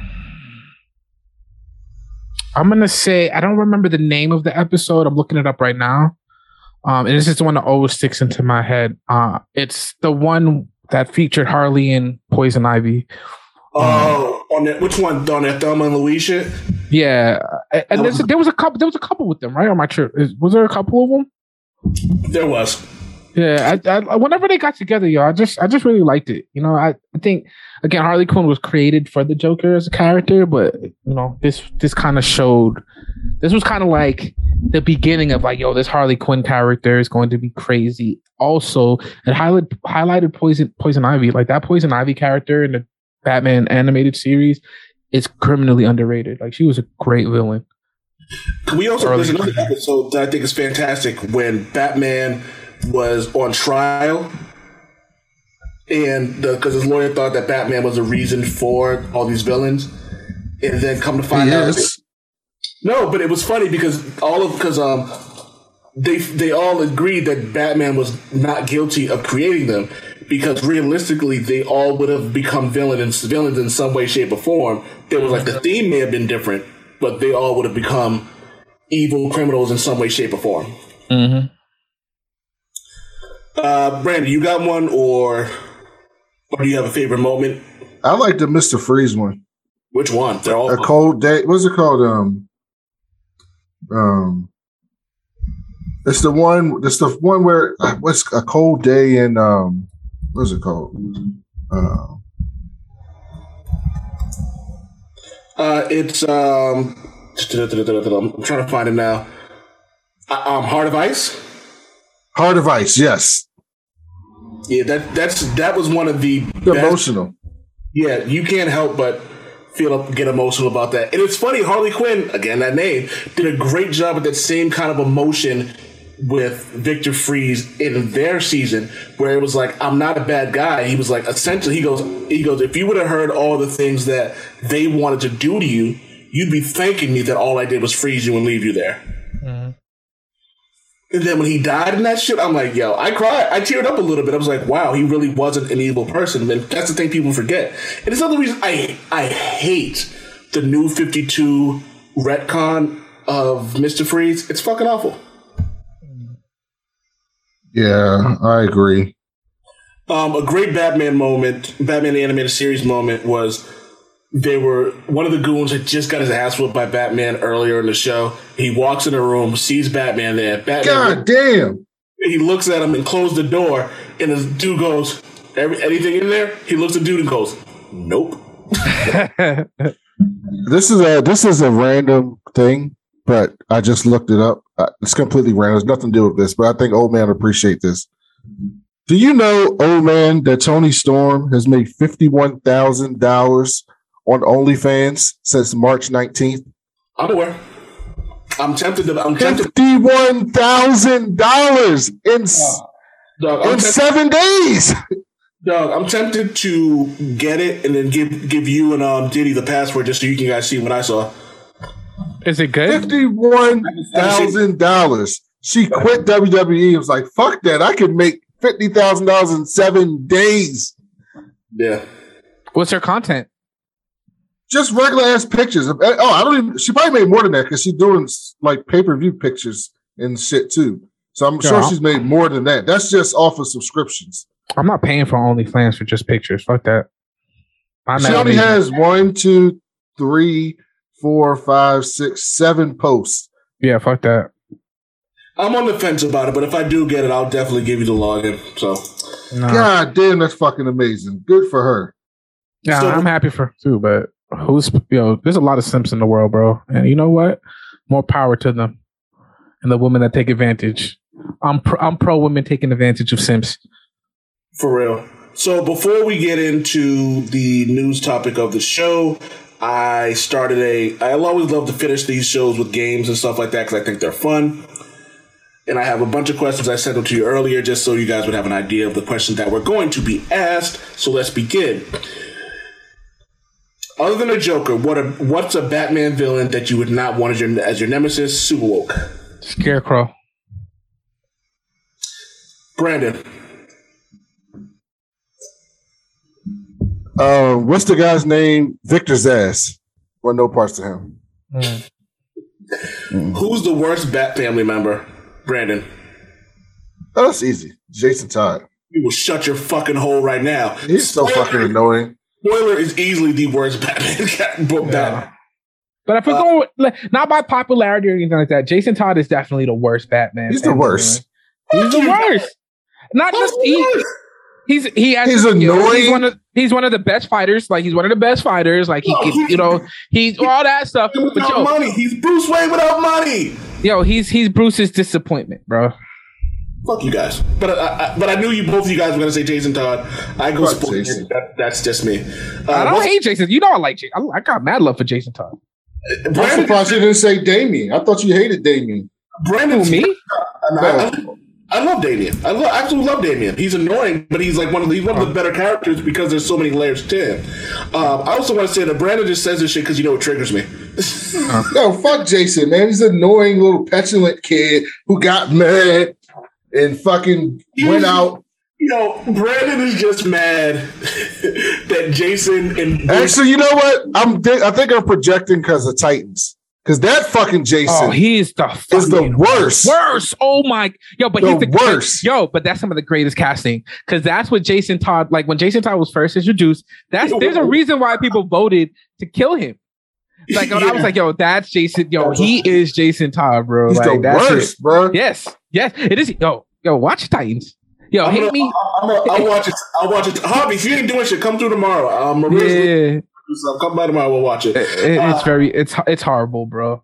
Brandon, Fuck, fuck Batman. Brandon, what's what's Batman's greatest accomplishment? um, probably having a child with Ra's al Ghul's daughter. You realize he was sexually assaulted, right? He got, he definitely got raped. She Cosby'd him. He did. Yeah, she drugged him. Oh, I didn't remember that part. I remember that part. Actually, mean, his the- greatest accomplishment is raising Dick Grayson because Dick Mm. Grayson is the perfect hero. He's the perfect hero. And if The you best read member Tom of the Taylor's Bat run, they made him even more perfect Yeah. than Tom Taylor. yeah. I gotta say this. I was um I was I've been reading the um the uh, the Nightwing run. I started it when I knew he went when um, I knew Tom Tom Taylor was writing it. I went back and read some of the other stuff. And in the most recent issue of Superman, Son of Kal El, he's pushed off a building and he's sitting there, hands behind his head, legs crossed, falling off a fucking building. And I texted Diddy and I was like, is Nightwing the coolest character in DC? And he goes, Nightwing is the coolest character in comic books. Wow, like that's, that that's is fucking fearless. And and I really have Avi, who do you think is the Batman's greatest accomplishment before I get into my until I pontificate? um being one of the on, one of the few things in the multiverse in any multiverse that Superman genuinely fears. Genuinely fears. Like And genuinely like yo, this is, bullshit this is That's bullshit. all right. You said bullshit all you want, but it's fact. Facts is facts. Them's the facts. One of my favorite things Batman recently in um in DC versus the vamp versus vampires was Batman had uh, I'm not sure if it was crypt. I think it was either kryptonite gum or he had a kryptonite tooth, and he like bit it and then blew kryptonite dust in his face. I'm like, that's some G shit. Yeah, and it's not just Superman, right? Like Dark, Dark, Dark Side. Like, what? The, how do you? What is his name? It's Dark Side or Dark Seed? It doesn't really fucking matter. I think it's dark. whatever. Side. I think people Yeah, Every every villain, every everybody, like no matter what, they all have respect for Brucey, and he's just a simple ass billionaire. But still, you know what I mean? Like, there's a lot I'm of billionaires. go with Batman's greatest accomplishment com- accomplishment was being a member of the Justice League and still being alive. Yo, uh, Can Batman beat Wonder Woman in a fight? hell no. no. Fuck no. As long as we all agree in there. What is Batman's lamest villain and it can't be Kite Man? It's not Kite Man. It's Condiment King. I forgot I forgot about him. Oh, Condiment King. I agree. All right. Uh, last but not least, what would your Bat family name be and what is your expertise? Um, Shit. that's a good question because I really want to be Nightwing so bad, Mm. but I'm not going to be doing. Um, But no, this is a, a whole new persona. Like, what would your name be, and like, who would you? like, I know I would be a dick, and I would just be the Black Hood. No, fuck the Bat family. I want to be part of the Wayne family, and my name will be Javier Wayne, and I would be worth. I would be worth one billion dollars, and I won't live anywhere near Gotham or Metropolis. I'm going to live in Coast City, chilling. And yeah, chilling like a villain. Is Coast City Green Lantern or the Flash? Green Lantern. But shit don't shit don't happen. Shit don't happen in Coast City. Green Lantern's What? just from there. He Yeah, be out only in one space thing fighting these people. One thing did happen. I think. Oh Um, yeah, Hal Jordan one- came and yeah, killed Hal everyone. Jordan- yeah. But that was Yeah. once. That was Yeah. once. That was once. I'm, I'm gonna move there. It's like Coast City. Sit. It's like Rustin Dillon. It's like Coast City got soft ever since Hal Jordan came and crushed the buildings. yo, Green. Yo, By the way, everybody should go read Green Lantern Rebirth. It's fucking fantastic. I like Green I read it once a year. Someone actually told me about that. I like Green Lanterns, but I've never read Green Lantern. Green Lantern Rebirth came before that, way before. This is when they brought the character back, when they introduced the Red Lanterns and the Blue Lanterns and the Indigo Lanterns and Oh, all yeah. that. When all that first happened, it's a long mm-hmm. story by Geoff Johns. It's fucking fantastic. But Geoff, isn't Geoff Johns a dickhead? I don't know if he's the dickhead. But Some Maybe. people said like he's like a, just a dickhead. I forget what he's actually like. What his um. I feel like I heard the opposite. I know that goddamn book is incredible. I know that. Uh, oh yeah, he had some controversy on the set of Justice League recently when Ray Fisher started claiming that Geoff, uh, to, that Joss Whedon and other executives were racist and offensive during him during the, making the film, making of the film. I don't know if um, Ray Fisher is the most reliable source Yeah, I don't. given his history. I don't know um, Ray Fisher's history, so I don't really whatever.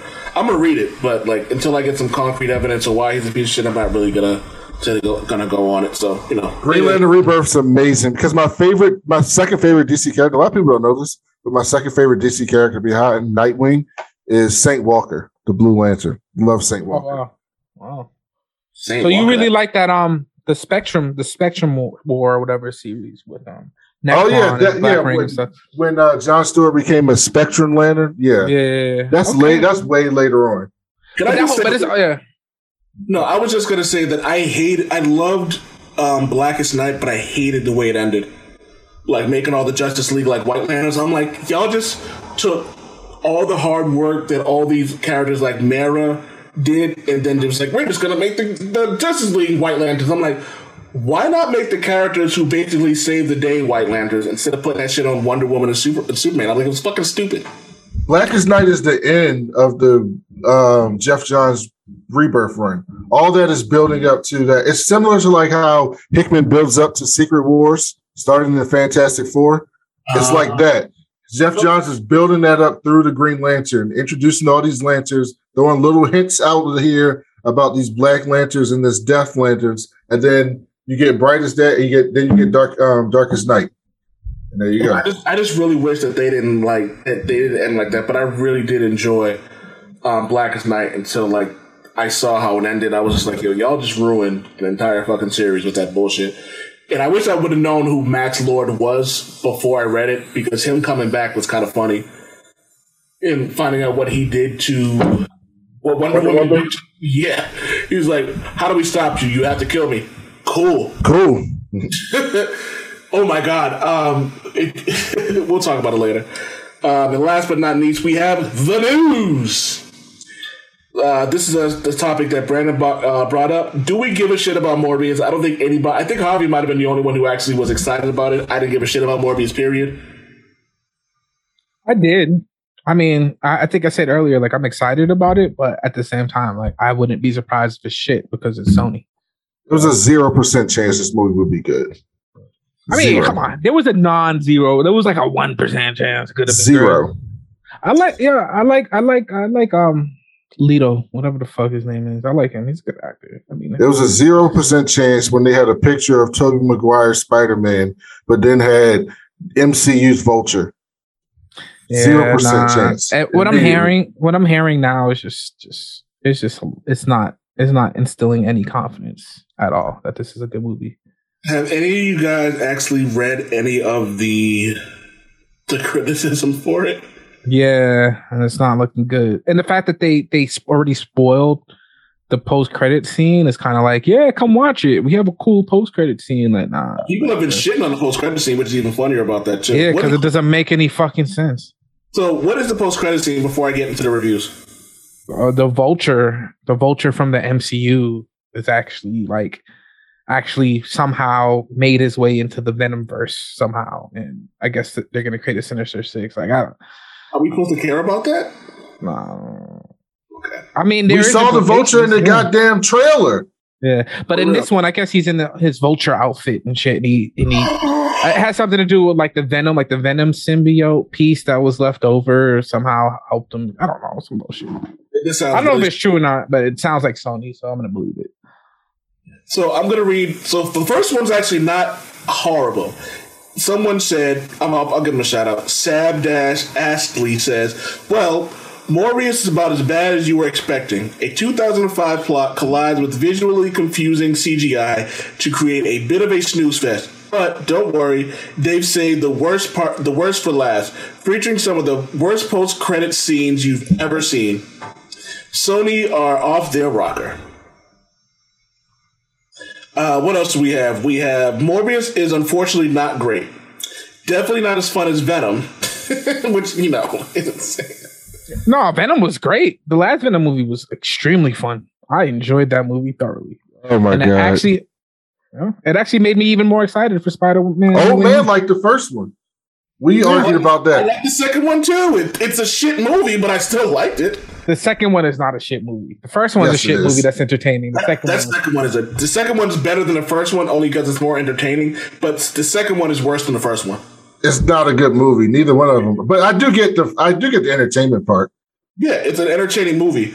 Um, da, da, da, da, da. And a person who also went on to say, Nicole uh, Nicola Austin also went on to say that um, Matt Smith is clearly having a blast, though. Uh, next person said, Morbius proved that no matter how many famous faces or shiny visuals you squeeze in, Sony will always find a way to impressively misunderstand basic storytelling. This is the problem when your movie studios, WB, Sony, refuses to embrace comic books for being comic books.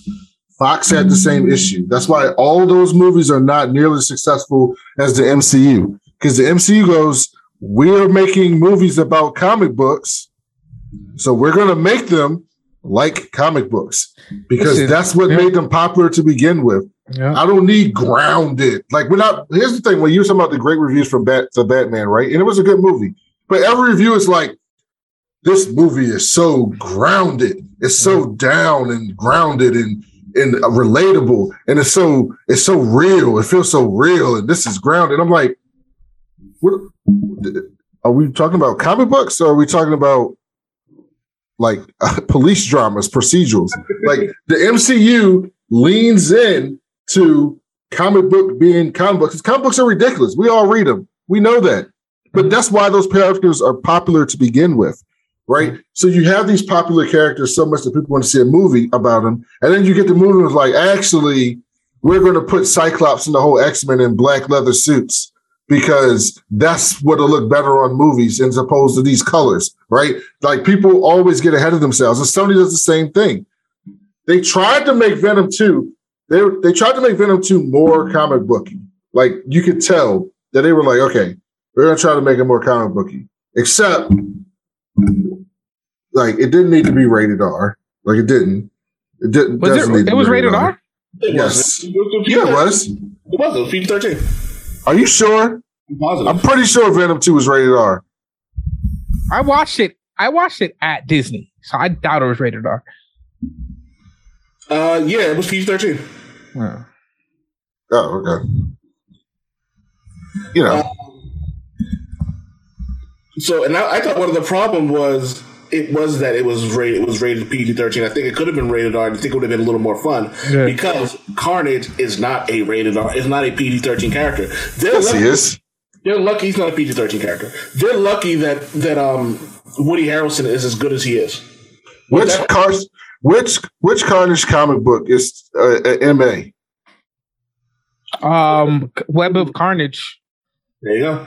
There's one, but what are the majority of Carnage appearances? Maximum Carnage was what could have been rated R. Maximum But it- Carnage. no, it wasn't. That was not a, a T, uh, MA comic book. That was just a wasn't? regular ass comic book. Niggas were dying and getting stabbed. There was blood in that shit. People die in every comic book. You can die. You can get stabbed in PG thirteen. Yeah, you, yeah, you- you're not wrong there. Fine. Thanos chopped off. I mean, Thor chopped off Thanos' head. He beheaded that dude. You got me there.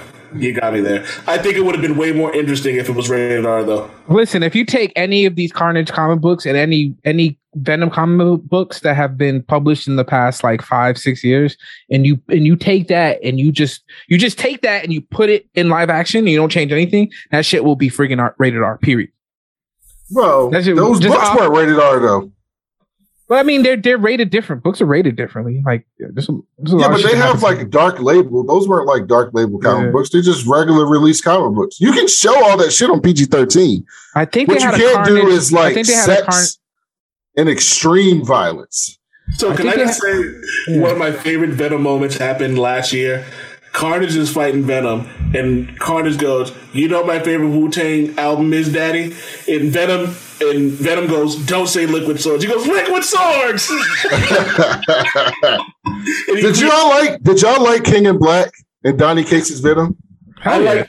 I love King in Black, but I haven't read Donny Cates Venom yet. I love King in Black though. Uh, King in Black. I'm, I'm I'm reading all of it.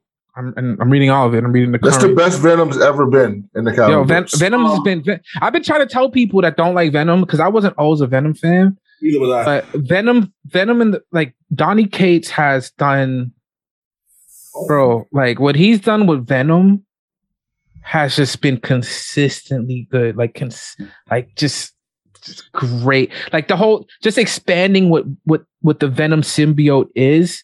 Like it could have gone horribly wrong, but it went extremely well. And he did a he he did the job of separating Venom from Spider Man, which I think Marvel wanted to do for a long yes, time. exactly. you know, so- Exactly. This will be the highest praise for old man who hasn't read this. And I know how old man feels about this. This will be the highest praise for Donny Cates Venom. What Donny Cates did for Venom is like what Jason Aaron did for Thor. yeah, and speaking of Donny Cates, he's doing a fantastic job with fucking Thor, man. Mm-hmm. He put his fucking ankle into that shit. This Um, Thor book is crazy. The That next, Jason Aaron Thor is all time great. Oh yeah, absolutely. maybe Um, uh, top five, top ten comic books in my opinion. Comic book storylines in my opinion. Absolutely, because it- Absolutely. not only does it go long enough for it to to get that rating, it's a there's a beginning, there's a middle, and there's an end that's all coherent and all connects to the very first fucking that uh, Thor thing, which connects to Jason Aaron's other thing, Original Sin. Um, another uh, review was in Morbius, Matt Smith gloriously hams up all over the place, and Oliver Wood delivers some visual flair to the action sequences. Aside from that, the bad plotting and messy CGI, confusing editing, and worse sound mix result in absolute incoherence. But the post credits managed to outdo it all. Leto, next one. Leto is good, despite his more wacky antics as a person. He is committed, a committed performer that actually suits his role pretty well. How the role is written, though, dot dot dot. Um, someone I feel oh, I feel so bad for Jared Leto. He's such a good. He's such a talent. He is such a fucking like he is a talented, talented actor. Like I he, have thoughts about whatever. but he, but he, I'm yo, bro. He like the, the roles he picks. I don't know. I don't know if it's luck. I don't know if it's just he just has bad taste. But I mean, I don't know. He he he melts into these roles, bro. Like I just want. I, I really want. I don't think he's. I think he's. He he should be done with superheroes after this. But it just sucks because I feel like he could have. He could have found a role that that could have So- that would have suited him. Uh, I'm trying to find the one that I love the best, but um, uh, Morbius is just as disjointed and boring as you'd expected it to be. Clearly butchered and an edit by a studio who had no clue what they wanted to do with it. Not sure there's a good film trapped in here. Mid credits are a joke, but stick around if you like rolling your eyes. Not sure if anyone's expecting this to be good. yeah, that's what I said. Who expected this to be good? Because I sure didn't. I'm trying to I find the wanted. I wanted it to be good. I really did. Just like is anybody expecting Flashpoint to be good? It's been rewritten seven times. They've had four directors. What are the chances this is actually a good movie? I don't know, man. I it needs to be. I hope it is. But you know what, yo, And my, it just my, got delayed again. It was supposed to come out this year. my It just money's got on Black. again. My money's on Black Adam. Oh, Black Adam's gonna be ass. Yeah, I, don't think that's going to be good either. I, hope really it's not. It doesn't have to be. Everything that that that Brendan said about comic book movies and what they should be, Black Adam could be. That's what Shazam was. Shazam was over the top, ridiculous, and it was great. It embraced the fact that it was a comic book movie. If Black Adam could do that, because especially in the animated universe, there's been some great Black Adam scenes. Yeah, he was Like great. if, yo, if Superman's not in this movie, I will be pissed off. I'm trying to find the one. Someone did a really good. They had good costumes on Black Adam. Doctor Fate looks fucking great. Yo, ridiculous, bro. Yo, that's the thing with D- DC is like Hawkman this. looks great.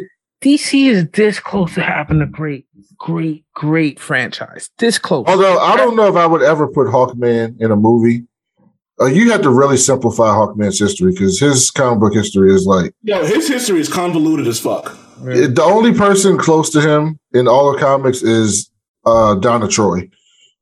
Her shit's been rewritten like 18 times. constantly. but it's only made her better. It's only made her better and more independent. I gotta say, my favorite, um, my favorite Hawkman uh, moment was when Hawkeye sits down to the Justice League and he's got blood on him, and he goes, uh, he goes, "Wow, are you okay?" And he goes, "It's not my blood." And whoever's sitting next to him just moves over to the next seat. I'm trying to find this one thing. I told this dude it was like literally the best um, review of um, of what they said. What they said. Oh, here we go. The best review I heard from it was more. Yeah, I already said it. More, no matter. Um, no matter uh, Morbius proves that no matter how many famous people um, faces you um, faces and shi- faces and shiny visuals, blah blah blah. But this also goes to the point I made about picking the right person to play an unknown character because realistically, this is why Ant Man worked. This is why um, Guardians. Guardians of the Galaxy worked. This is why um, Loki works. When you pick the right person to play characters, they will work because they can they can not even just the, the right actors, but the right creative team behind it. The Boys is a show that people look forward to. No mm-hmm. one should give a shit about the boys. No one should care about that because it is one of the most violent, raunchy, and just disturbing visuals and storylines that you'll ever see. And when they get to Herogasm, dog, it's going to be fucking bad. And but the TV show is taking all the great shit from the boys comic book and eliminated all the shit that went too far, so that it could be made for a mass audience. Yep. Uh, next up, we have MODOK working for Orchis. I'm going to leave that for Javi because he was the one who kept telling me that I need to read this particular episode, um, issue of X Men, and and Javi is I think I read that. Yeah, Yo, just you know, it, yo, put Mo, put respect on MODOK's name. Yo, he, you know, this is a very this is a very powerful X Men team, and he held his own. He's and he's just as good. And I love I love when MODOK shows up because he's such a threat, but he's also a goof and a joke. And they constantly reference that machine only designed for killing or whatever the hell MODOK stands for. And the fact that he's working with um Orchid Orchis, yo, the X Men are in for a freaking bro. I love this. Uh, this, this I love mutants now in the in, in in the Marvel comic book universe. I love Krakoa. I love all of that. Like they're powerhouses. They're literally gods. But the, their enemy list, including MODOK, is getting ridiculous. So Javi, when you read this stuff, right? yeah. These these X Men books, does it not just make you angry at Fox? Oh, Like it just oh. it just makes me so angry. Oh, it could have been. It, we could we we could have had. We could have had It just so makes me much, so bro. angry. We could have had so much. Like like, and you know, part of it I think had to do with they. It was about money for them, and you know, I love Wolverine. I think Wolverine is great, but if you're gonna focus the whole franchise on Wolverine, you're missing the point. yeah a thousand percent. Yes. Missing the fucking point. bro. Wolverine, Wolverine is one A or one B of my favorite comic book characters of all time. Yeah. Cyclops is Cyclops and Jean. Cyclops is the most important character in the X Men. Wolverine is the cool one. He's like the Fonz, but he's not the most important X Men. Period. Exactly. And you miss you miss so much what's great about the X-Men. Okay, Wolverine, what Wolverine is to the X-Men, he's he's their enforcer, right? He's like the the the the loose cannon at times, but at the same time you could depend on him and he he shows his love and all the other stuff, right? But then you have so much more like Beast. We could have gone deeper into Beast's darkness, you know, Cyclops as a leader and him growing growing into that. Like there's so much Jean Grey, like what they did to like Jean Grey got more screen time and stuff like that, but I think they still disrespected her. No, Like what I they did with the Phoenix. Oh man, I I don't. I'm, I don't jokes the entire series. yo, it's they. It's just so disappointing. And I see my wife are killing peeking through. Darwin, What'd you say? killing No, Shanice is Darwin. peeking through. Oh, okay. Oh, Uh, killing what was Darwin. Yeah, killing Darwin. Let me just say this: I don't think he's dead. I think that, and everyone who's read World War Hulk, X Men, or X Factor knows that Darwin's power adapts. That if he's in a situation that he that he can't evolve from, he disappears somewhere else. Mm. Uh, I, I, yes, I, and trust me, I know it's a stretch when I say this. and lastly, and lastly, when I say this, the Madame Web project. Why? Who asked for that? Nobody. Do you guys know that they're actually trying to make this a Doctor Strange esque movie? And they cast like a young woman too, didn't they? The woman from um um Fifty Shades of Grey. Ugh. Who asked for this? Ugh. Who's asking for this? It's Spider Man's just such a cash cow that they don't want to just revert the shit back to Marvel, but then they don't want to just keep making movies with Marvel. But I think they're gonna so like they keep trying to make these other movies that are Spider Man adjacent that nobody wants to see.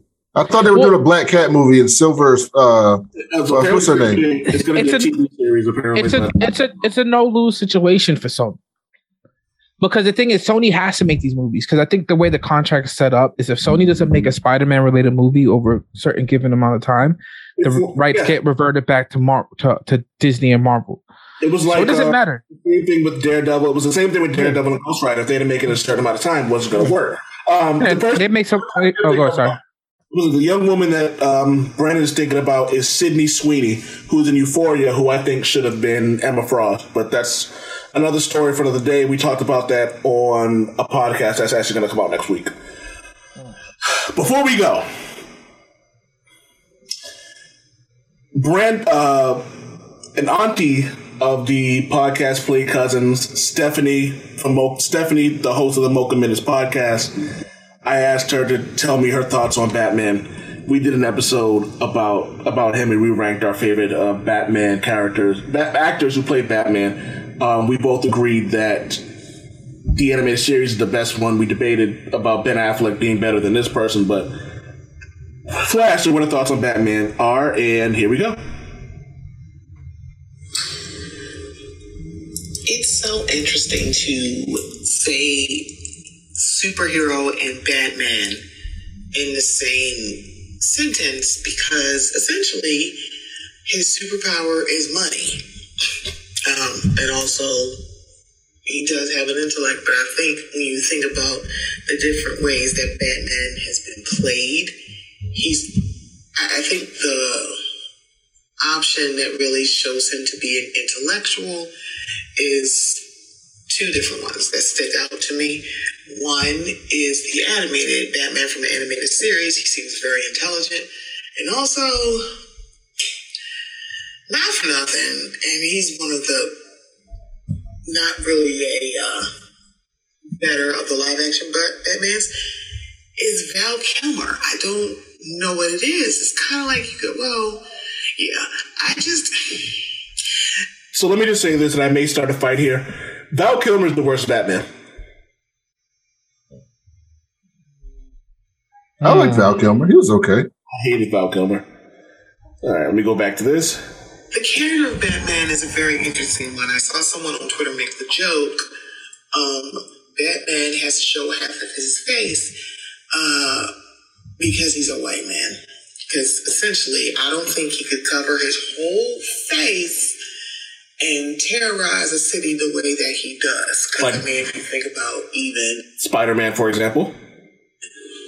a Daredevil. Daredevil doesn't care to cover his whole face either. Um, Black, it's like if I think about it, and I could think over different people, but a lot of like our masked and caped crusaders, if they are white, Oh shit! I had to go low battery mode. Hey, they are not covering their whole face because you know in some way you gotta know. Yeah, you can't be doing all of this if you're not a white dude, especially a white. Y'all rolling so far? Yeah, I mean, a, I mean, Batman is part of his superpowers is being a white, rich white man. Like that's 100 percent correct. He could And I- be Batman without being a rich white man. I think Batman has superpowers, but we can get into that afterwards. All right. I mean, they definitely write him like he got superpowers sometimes.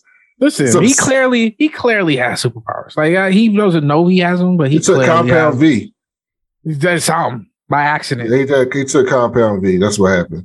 Bro, there's a whole there's a whole storyline where where where they tried to give Bruce in an alternate universe a, a a a power ring, a Green Lantern ring, and his willpower was so crazy that it overwhelmed the Green Lantern ring. Like if he doesn't have superpowers with that ability, then I I don't know. I don't, nobody has superpowers. They tried He to did get. get he he tried did to get a yellow ring in the real DC universe. He got one because he instills fear in people. Oh, that's going to be a great episode when we give uh, Marvel, when we give Marvel Comics characters the lantern rings. I can't wait for that episode.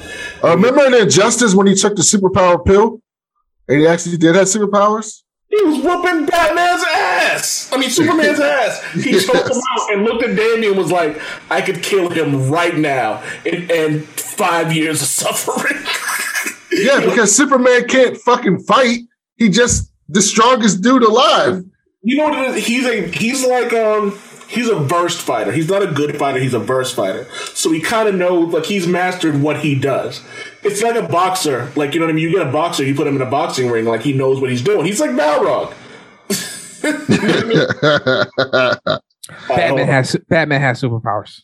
All right, hold on. Let's go back to this. I think the notion of Batman and the antithesis of how he became Batman and how it essentially is Can I also just say that Stephanie has the best podcast voice ever?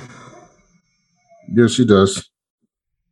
trauma in some way, but it's never the same story.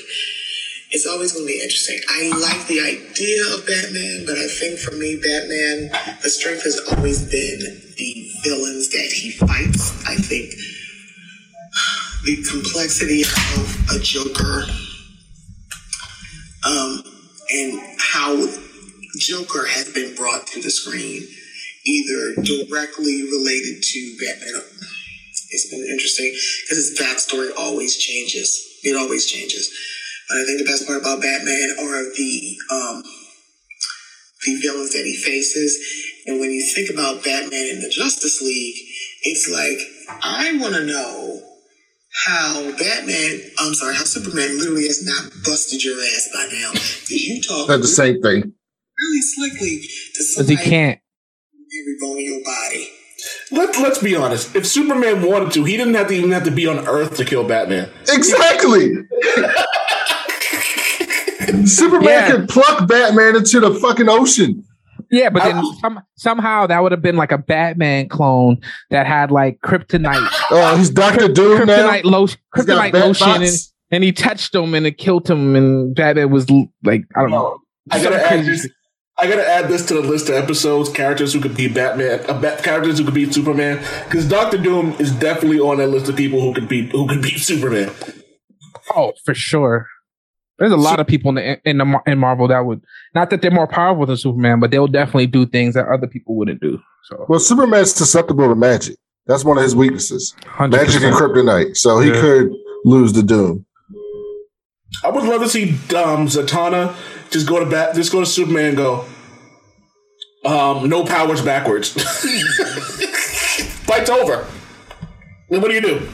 champ does. And, and just so we know, another another key, another point that Batman has over Superman, Batman is also a member of Justice League Dark because magic users know that they need him.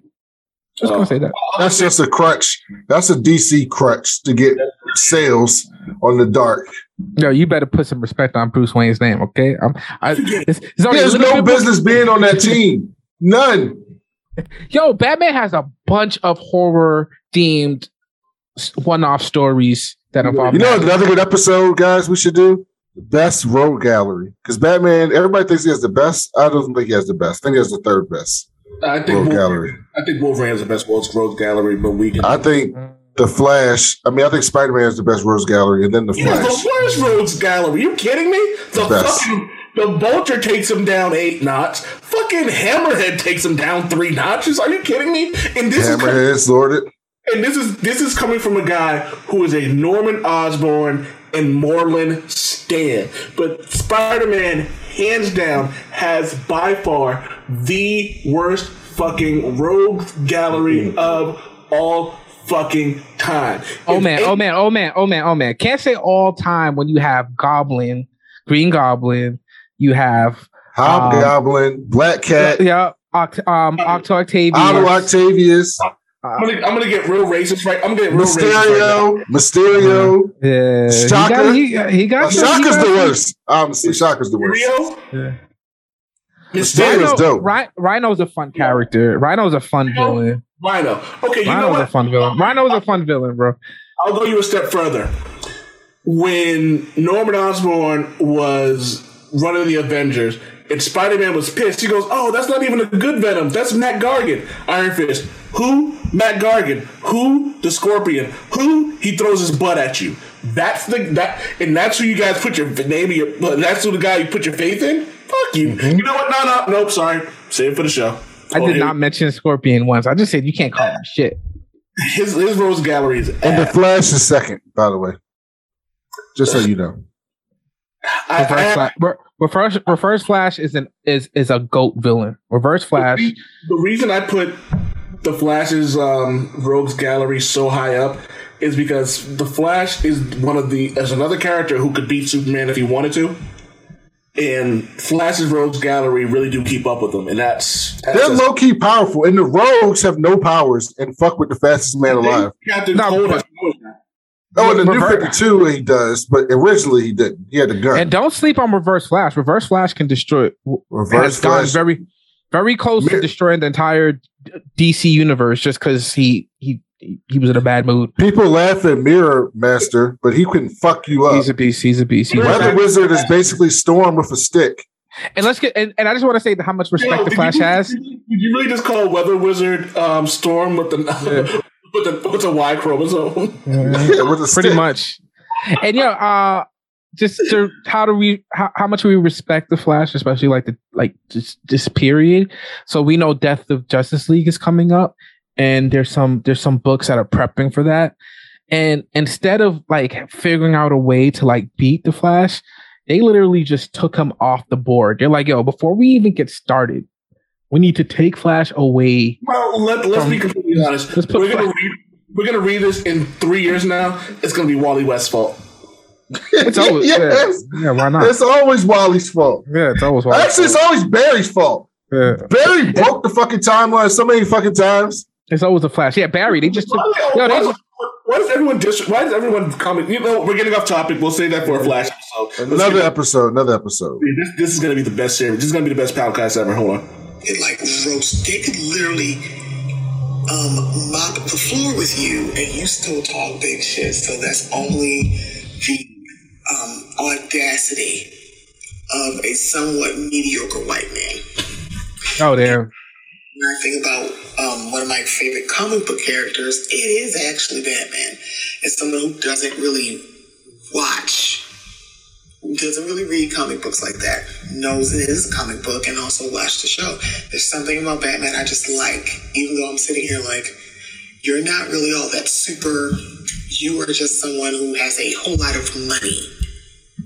And you have the money to get tech and you have the money to, you know, basically live in a cave because you got a big old house and no one's going to suspect you. Um, yeah, I, I don't know. Batman is just one of those things. It's one of those characters. want to thank uh, Stephanie from the Mocha Minutes podcast. Make sure you check her out. She's doing big things, man. And shout out to her who constantly does shit regardless of what's going on in her life. Um, and she's always been a help to me, like always. And she's always just like one of those. She's one of my favorite people in the world, and I'm glad. It's one of the reasons why I think the internet isn't necessarily a bad a bad thing always because I've met people like Stephanie and Brandon for that matter who I kicked his fucking ass in Marvel vs. Capcom 2. But, but then Brandon then proceeded to kick my ass in um uh Tecmo well not Tecmo Bowl. I forget what the um, NBA Jams version of the NFL game was. that shit wasn't even close. I got like the dog shit Oh, stuff. yeah. Red Hood. Uh, by the way, there's a campaign online to have Red Hood in the Batman 2. No, That would make zero sense. It makes Just absolute- saying that. It- this is part of the problem with a lot of things. Like me and my wife, my wife loves Miles Morales, and she was like, "Oh, we should get Miles Morales soon." And I said, "You can't get Miles Morales without telling the Peter Parker story."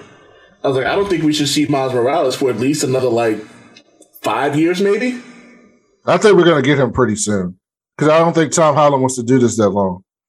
Well, according to him, he said he's all. Well, you know how it is. They go. People go back and forth about that shit. Like Chris Evans was like, "Oh, I'm in it for the long haul," and then he's like, "Oh, I'm taking a break." And that's the other thing about people. They're like, "Oh, Steve, Ro-, he's like, he's done with Steve Rogers." I'm like, "No, he said he's taking a break from Marvel movies." Like, be Because you got to think, Tom Holland's 26 right now, right? oh, he's not even that old. He's not Yeah, even is. Yeah, he is. He's 26.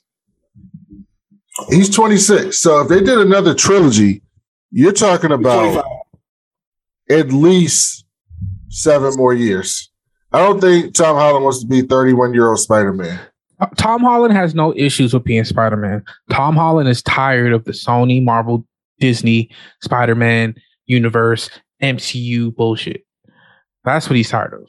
If they can figure out a home, if if if if if Sony decided to sell Spider Man to Disney, the, the rights to make movies to Disney tomorrow, Tom Holland will be like, all right, I'll be Spider Man till I'm 45. I'm good. That's my opinion. I think that I think Tom Holland is just. I think Tom Holland is essentially happy just to be in a situation that he's at, a situation that he's in, and I think that it's it reflects in the stuff that he does and how much you can see when he's doing Spider-Man because you don't really you're not really that good as a character when you're not really in, when you're not as invested in it. Look at one of the the best um analogies I can give is like Johnny Depp in Pirates of the Caribbean. He was just like, I'll do it until they tell me not to do it anymore. And even when those movies stunk, he was still an A plus. Uh, that's been it. I didn't think we were going to record this long, but um, ladies and gentlemen, this is the inaugural episode of Bald Black Nerds. I want to thank the Superior Superwalk Octavius, and I want to thank Prince Nubian. You gotta get a better name for me. We'll get a We're gonna, we're gonna get to it. I'm, I'm gonna have a good one for you soon. I'm gonna have a really good one for you soon. I'm gonna find something and I'm gonna create it. Uh, one, I almost called you the podcast wonder, but it was just like it was too wordy and too like too many um not syllables, yeah, syllables in the word. I was like, I'll figure something out. Uh, don't forget, you can find the Superior Superwalk Hobby on Let Shit Record on Twitter that he never uses. You can find me on find me on Old Man Wade Com on Twitter and Instagram. You can find the both of us on the Old Man Wade Show on Facebook. Uh, you can find Brandon. Brandon, where can they find you? Um, just follow me on Twitter, that cool black nerd BLK. But I think I'm gonna change my name soon. Kind of tired of that. So I might have a new name soon. I um I kind of like the name because honestly, it's. I would like to see you with a Ric Flairish esque name, Ric Flair. like a Ric Flairish esque name, like I like the Nature Nerd. Oh my God! There we go. That's who you are. You are the oh nature. Oh my god. You're the Nature Nerd, Brandon Carr. That's who you are. You're the Nature Nerd BC. I love it. I fucking love it. That's who you are. I'm changing your name my phone. I'm changing your name my phone right fucking now. You are the Nature Nerd. All right. Isn't he like your favorite wrestler of all time too? He's the best wrestler of all time. He's not my favorite. He's the best. It's a difference. The best wrestler of all time is Bret the Hitman Hart. I'm Right sorry. about. Actually, the best wrestler of all time is actually Kurt Angle. He's up there for me. My favorite wrestler is probably Shawn Michaels, Macho Man. My Can't argue with that. my favorite wrestler is a name that I no longer say, um, because fuck him and his um insurrection ass wife. Um, but if I had to pick somebody else, it's you're gonna laugh when I say this. It's post, sir. It's post retirement. Shawn Michaels. It's after he left and lost to Stone Cold. Post that, maybe my favorite wrestler, but um, all time maybe Kane because Kane was Kane was my guy, and Glenn Jacobs constantly reinvented the name, and for a while there was nobody. I think nobody was scarier than I don't talk Kane. Ooh, I don't know. I think the under oh, classic Undertaker, man. But classic Undertaker up until Brock Lesnar, up until Brock Lesnar, uh, the Undertaker was the scariest wrestler of all time. could unbeatable. And I, I just want to take it back. I was messing with you guys because I don't watch a lot of wrestling, but thinking about it for two seconds, my favorite rap, my favorite wrestler of all time is definitely Mick fucking Foley because that's when I used to really be into wrestling and the shit that he did. But the best wrestling character of all time is not really up for debate. The best wrestling character of all time is Hollywood Rock in 2003. That is the ah. single best wrestling character mm. there've ever been. Yeah, and I hate Dwayne Johnson. I can't stand Dwayne Johnson, but when he came back it's Hollywood Rock, you're not beating that. Like he It's was the best character. Uh, last week, uh, like two weeks ago, I was saying this on the Why So Serious podcast. I, I get on these. We have a I'm sorry, segment. I'm sorry. The what podcast? Why so serious?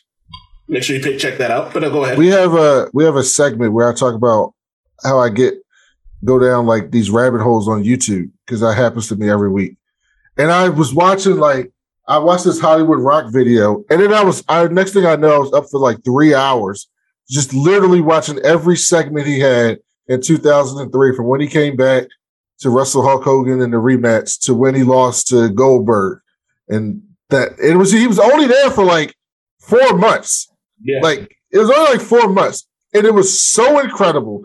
Him doing like the rock concerts and just just this arrogant fucking movie star who thinks he's better than everyone. It's just the best character of all time. And Roman Reigns is kind of like taking some of that in his character now, which is why Roman Reigns is so great right now. But that rock character is so amazing.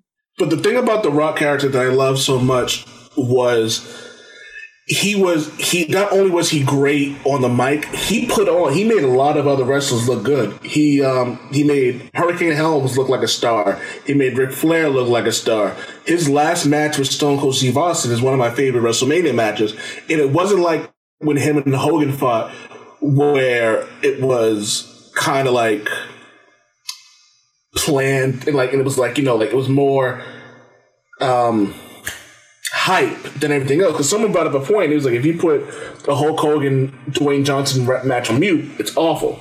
But the match with Hogan or not Hogan excuse me the match with Stone Cold and The Rock his last match was fucking fantastic.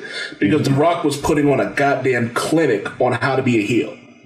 You know he was just that dude. And again to you think about Goldberg Goldberg has zero classic matches under his belt.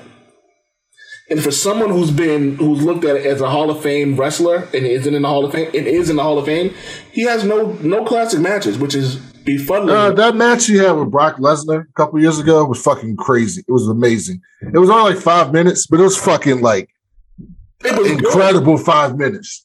But when I think of, when I think of classic, go ahead, go ahead. Does that include? Because again, I I actually stopped watching wrestling shortly before the Hollywood, like like around 2001, 2000. And so, but I Goldberg for me is WCW. And Goldberg in the WCW was like, yo, he, he, he was, was he, yo, crazy. So and then he came to WWE and, and and I don't know how he how he performed there, but he brought that with him. So I could see why he would make it to the I'm gonna put it to you, I'm gonna put it to you in it goes right back down to the creative team. You could have put almost anybody with his size in that same kind of Goldberg role, and as long as you have the same type of thing was like knock on the door, Goldberg, rah! like you know what I mean. You get no, I disagree. I disagree. Goldberg had like a menace to him. Like it was, he had one, he was an incredible athlete, and so it was um, something. I'm gonna say I'm gonna say no because he ended fucking um fucking Bret Hart's career. Yeah, he was a bad wrestler. He was an incredible athlete, and so he had a recklessness to him, which helped lead to ending Bret Hart's career but it was also like something appealing about seeing like this wild man just destroy people. Like they tried to have Ryback do that, right? If y'all remember, they tried to have Ryback do that. Well, Ryback was a shitty person and a shitty wrestler, so there's also and he that. didn't have the charisma that Goldberg had. He didn't have that. Well, uh, that's what I'm saying. Like you have to. There's a lot that goes. Don't get me wrong. I couldn't run out and do that. Ryback couldn't go out to do that. But there's a lot that went into making Goldberg this person, and a lot of it had yes. to do like, but he he's not a good wrestler. He wasn't never really good wrestler. It's like the only time he had any good matches is when you put people in a situation for him to make him look good. It's like when um, what was um, it was like Enzo Amore. I can't remember his the big dude's name. Um, Big Cass. Big Cass. Big had Big Cass had a ten out of ten match with Daniel Bryan. Daniel Bryan but it was because Daniel Bryan made him look yeah. good. Brock Lesnar makes everybody look good, and people make Brock Lesnar look good. So there's a two things that go into it. Goldberg makes nobody look good. He also hurts and injures people in his matches. So there, there's a whole class. You know what? We're getting off topic. This has been uh, Bald Black Nerds, the BBBN. Uh, do we have any final final thoughts, everybody? No, this was great. Can't wait till next week. All right. Until then, I am the knight. Bald black. Bald black. Bald black. Bald black. Nerd. Nerd. Bald black. Bald black. Bald black. Damn it, Wade.